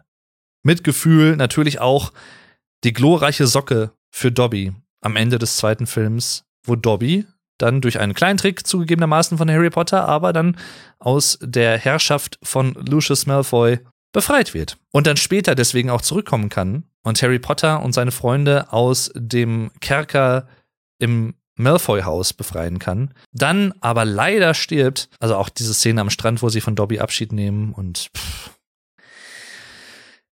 ich muss ganz ehrlich sagen, wenn ich da jetzt gerade wieder dran denke und das so vor geistigem Auge habe, ne, wie Dobby in seinen Arm liegt und sowas alles, ist puh, aber da auch, ne? Harry setzt sich für jemanden ein, den er persönlich nur flüchtig kennt letztendlich. Der zwar auf seiner Seite ist, das ja, aber der jetzt nicht irgendwie Teil seiner Familie oder seines Freundeskreises im eigentlichen Sinne ist. Und dann natürlich auch, eigentlich sogar schon ab dem ersten Film, aber stärker auch noch mal in weiteren Filmen, diese Thematisierung von auch realen Problemen wie Rassismus und Diskriminierung. Ne? Es gibt zum Beispiel auch diesen anderen Hauself, der nicht so nett ist wie Dobby, Creature, im Haus des Ordens des Phönix, der auch sehr viel meckert und vor allem ne, gegen Harry Potter und für das Böse ist und die Schlammblüter und generell diese Debatte und Thematik mit den Schlammblütern, also diese Halbblütern, wo ne, Hermine Granger in dem Sinne als solche tituliert wird von Draco Malfoy als Beleidigung und man erfährt dann halt, um was es eigentlich geht, dass ihre Eltern halt nicht magisch sind und sie aber magisch ist und deswegen ein sogenanntes Schlammblut in den Augen von manchen bösen oder böswilligen Leuten ist und genannt wird. Und natürlich aber in gewisser Art und Weise, jetzt nicht so ganz krass und so schlimm in dem Sinne, aber dieses Konzept der Schulhäuser und in eine Schublade gesteckt zu werden vom sprechenden Hut oder so, in die man halt dann einmal gebracht ist. Das funktioniert zwar in der, in der Sinnigkeit des Films und der Handlung natürlich, ne? Vor allem auch Gryffindor gegen Slytherin, wie gesagt, die anderen beiden Häuser, ja, ne, sind sie da, kann man gebrauchen. Pff, hm, sind halt die Häuser für die ganzen Statistenkinder, die müssen ja auch irgendwo untergebracht werden. Aber ja, letztendlich ist es genau das. Auch dieses Schubladendenken und so. Jedenfalls, es gab ja dann auch noch viele Spieleumsetzungen, zum Beispiel auch für die PlayStation 1, ne? Harry Potter und der Stein der Weisen. Auch da gibt's ein lustiges Video, was ich empfehlen möchte. Vor allem auch, wenn ihr auf britischen Humor steht, und zwar der YouTuber Cadicarus, also C-A-D-D-I C-A-R-U-S, einer meiner Lieblings-YouTuber, der halt auch viele Spiele-Reviews macht, sehr unterhaltsam, auch sehr lustig. Unter anderem auch für das Spiel von Harry Potter und der Stein der Weisen für die PlayStation 1, wo die Charaktere halt wirklich einfach wegen der damaligen technischen Möglichkeiten total teilweise deformiert aussehen, ne? Dumble Sloth, sag ich nur, und so. Und manche Charaktere so laufen, als hätten sie sich gerade in die Hose geschissen. Und natürlich, wie gesagt, dann auch jetzt kommend zum Zeitpunkt der Aufnahme Hogwarts Legacy, wo ich mich wirklich sehr darauf freue. Ein, zwei Fragen bleiben für mich noch übrig, die noch nicht ganz beantwortet sind, die vielleicht aber auch in den Büchern beantwortet werden. Das könnt ihr mir gerne sagen. Und zwar wird mich wirklich interessieren, das wird ja in den Filmen nicht so wirklich thematisiert, soweit mir bekannt. Woher kommen eigentlich die ersten Zauberer in dieser Konstellation? Weil irgendwann muss es ja mal angefangen haben, dass irgendjemand ein Zauberer war. Und heute gibt's dann Muggel und Zauberer. Schön und gut. Aber woher kamen die ersten Zauberer? Wie kam das zustande? Wird das irgendwie in den Büchern oder so beantwortet? Oder von J.K. Rowling? Wurde das mal im Nachhinein beantwortet oder so? Würde mich mal interessieren. Zweitens, woher haben Harrys Eltern so viel Geld? Beziehungsweise Gold? Was man ja ganz am Anfang des ersten Films schon erfährt, in Gringotts. Was haben die gemacht beruflich? Also warum haben die so viel Gold? Warum sind die so reich? Vielleicht wurde das auch erwähnt und ich hab's verdrängt, kann auch gut sein. Und natürlich eine Frage, auch zum ersten Film. Am Ende sagt Dumbledore, der Stein der Weisen wurde zerstört. Nicholas Flamel wird sterben. Aber wurde der Stein der Weisen wirklich zerstört? Oder hat er das einfach nur so gesagt, damit kein anderer danach sucht? Fragen über Fragen. Kurz vielleicht noch ein, zwei Worte zu fantastische Tierwesen und wo sie zu finden sind. Auch Filme, die ich sehr mag tatsächlich. Den dritten habe ich ja erst vor ein paar Monaten im Kino gesehen. Nicht der stärkste Film tatsächlich, aber trotzdem gut. Ich fand den zweiten sogar noch besser als den ersten Teil. und finde auch die Charaktere sehr, sehr liebenswert. Newt Scamander zum Beispiel und auch Kowalski. Jedenfalls auch da sehr interessant. Grindelwald, der ja in den Harry Potter Filmen auch nur an einer Stelle, glaube ich, ganz kurz mal angesprochen wird in den späteren Filmen, der auch dann von Voldemort, Voldemort, von Loldemort, von Lord Voldemort aufgesucht wird. Den lasse ich drin, den lasse ich drin. Ne? Also da auch ganz kurz vorkommt als älterer Mann, in den Filmen dann erst von Johnny Depp gespielt wird und dann im dritten Teil von Wer war es denn eigentlich? Jedenfalls, ja, auch nochmal ein Thema für sich, ne, mit Umbesetzung und Johnny Depp und wegen Prozess und bla und so. Ja, alles ein bisschen schwierig, finde ich auch immer doof. Ich hätte gerne Johnny Depp weiter als Grindelwald gesehen. Ich glaube, da wäre noch viel Potenzial drin gewesen. Davon abhängig, was natürlich Grindelwald als Figur hergibt und was auch Johnny Depp mitbringt als Schauspieler. Aber so sei es drum. Ob es weitere fantastische Tierwesenfilme geben wird, steht in den Sternen zum aktuellen Zeitpunkt. Der dritte ist, glaube ich, nicht so gut gelaufen, auch wegen der Pandemie vielleicht auch irgendwie noch so ein bisschen, aber generell auch nicht. Was schade ist, es war ursprünglich ja mal geplant, dass es, glaube ich, fünf oder sechs Teile werden sollten. Ob das jetzt wirklich noch passiert, weiß man nicht. Es ist mehr oder weniger ein offenes Ende, kann man eigentlich sagen, ohne zu viel zu verraten. Aber ja, ich würde mich über weitere Teile freuen. Aber wenn es dann so ist, dann ist es so. Was interessant ist, im, der erste Teil hat ja noch den Namen verdient, Fantastische Tierwesen. Der zweite Teil eigentlich nicht mehr so wirklich. Also da kommen zwar auch natürlich Tierwesen vor, fantastische, aber keine neuen mehr wirklich, oder da ist es nicht mehr so der Fokus. Und es ist trotzdem fantastische Tierwesen und wo sie zu finden sind. Finde ich ein bisschen, ja, weiß ich nicht. Generell ein interessanter, da langer, aber trotzdem gleichsam schwieriger Titel. Aber ja, weiß ich nicht. Ne? hätte man irgendwie. Im dritten Film ist dann wieder ein Tier tatsächlich wieder im Mittelpunkt, auch zum Ende des Films vor allem. Also da kommt es dann wieder ein bisschen mehr dazu. Also, hm, kann man so oder so sehen wahrscheinlich. Zu guter Letzt möchte ich natürlich die Folge nicht beenden, bevor ich ein paar der leider verstorbenen Schauspieler erwähne. Und das ist nur eine kleine Auswahl. Das sind auch einige Leute des, der Crew, des Teams, natürlich auch gestorben, leider im Laufe der Zeit, die an diesem Film mitgewirkt haben. Auch an die alle Rest in Peace an dieser Stelle stellvertretend. Ich habe es eben schon erwähnt, Alan Rickman, der Snape gespielt hat, gestorben leider. Rest in Peace. Und auch seine deutsche Synchronstimme leider gestorben. Bernd Rumpf, sehr, sehr charmanter deutscher Synchronsprecher. Auch da gibt es ein Interview auf YouTube mit den sogenannten Mediapaten. Das ist ein YouTube-Kanal, den ich auch sehr wärmstens empfehlen möchte. Auch hier bin ich nicht gesponsert der viele Interviews mit deutschen Synchronsprechern hier und da mal immer mal wieder hochlädt. Und die haben auch Bernd Rumpf interviewt, der unter anderem übrigens auch Liam Neeson gesprochen hat. Als Ras Al Ghul zum Beispiel in Batman Begins und so weiter und so fort. Also wirklich eine sehr schöne, dunkle, kräftige, warme Synchronstimme. Robbie Coltrane auch gestorben, aka Hagrid. Das müsste tatsächlich kurz mehr oder weniger kurz danach gewesen sein, nachdem dieses 20 Jahre Harry Potter Special aufgenommen wurde, wo er auch noch mit dabei war. Und das zu sehen jetzt mit dem Wissen, dass er halt danach gestorben ist und ihn auch so ein bisschen emotional zu erleben, auch zum Ende dieser Doku, wo er sagte, das war halt echt eine, eine seiner schönsten Erfahrungen seines Lebens. Auch mit den ganzen Kindern, die ne, zu begleiten, aufwachsen zu sehen und so. Das hat mich auch nochmal berührt, als ich das gesehen habe. Also Rest in Peace. Auch da an seine deutsche Synchronstimme leider, Hartmut Neugebauer, auch mittlerweile verstorben. Richard Harris schon erwähnt, der Schauspieler, der in den ersten beiden Filmen Dumbledore gespielt hat, 2002 verstorben. Außerdem tatsächlich verstorben, das hatte ich nicht auf dem Schirm, weil sie auch eigentlich noch gar nicht so alt war, aber auch sie hatte, glaube ich, leider mit einer Krankheit zu kämpfen oder mit, was sogar Krebs. Helen McCrory, die Mutter von Draco Malfoy.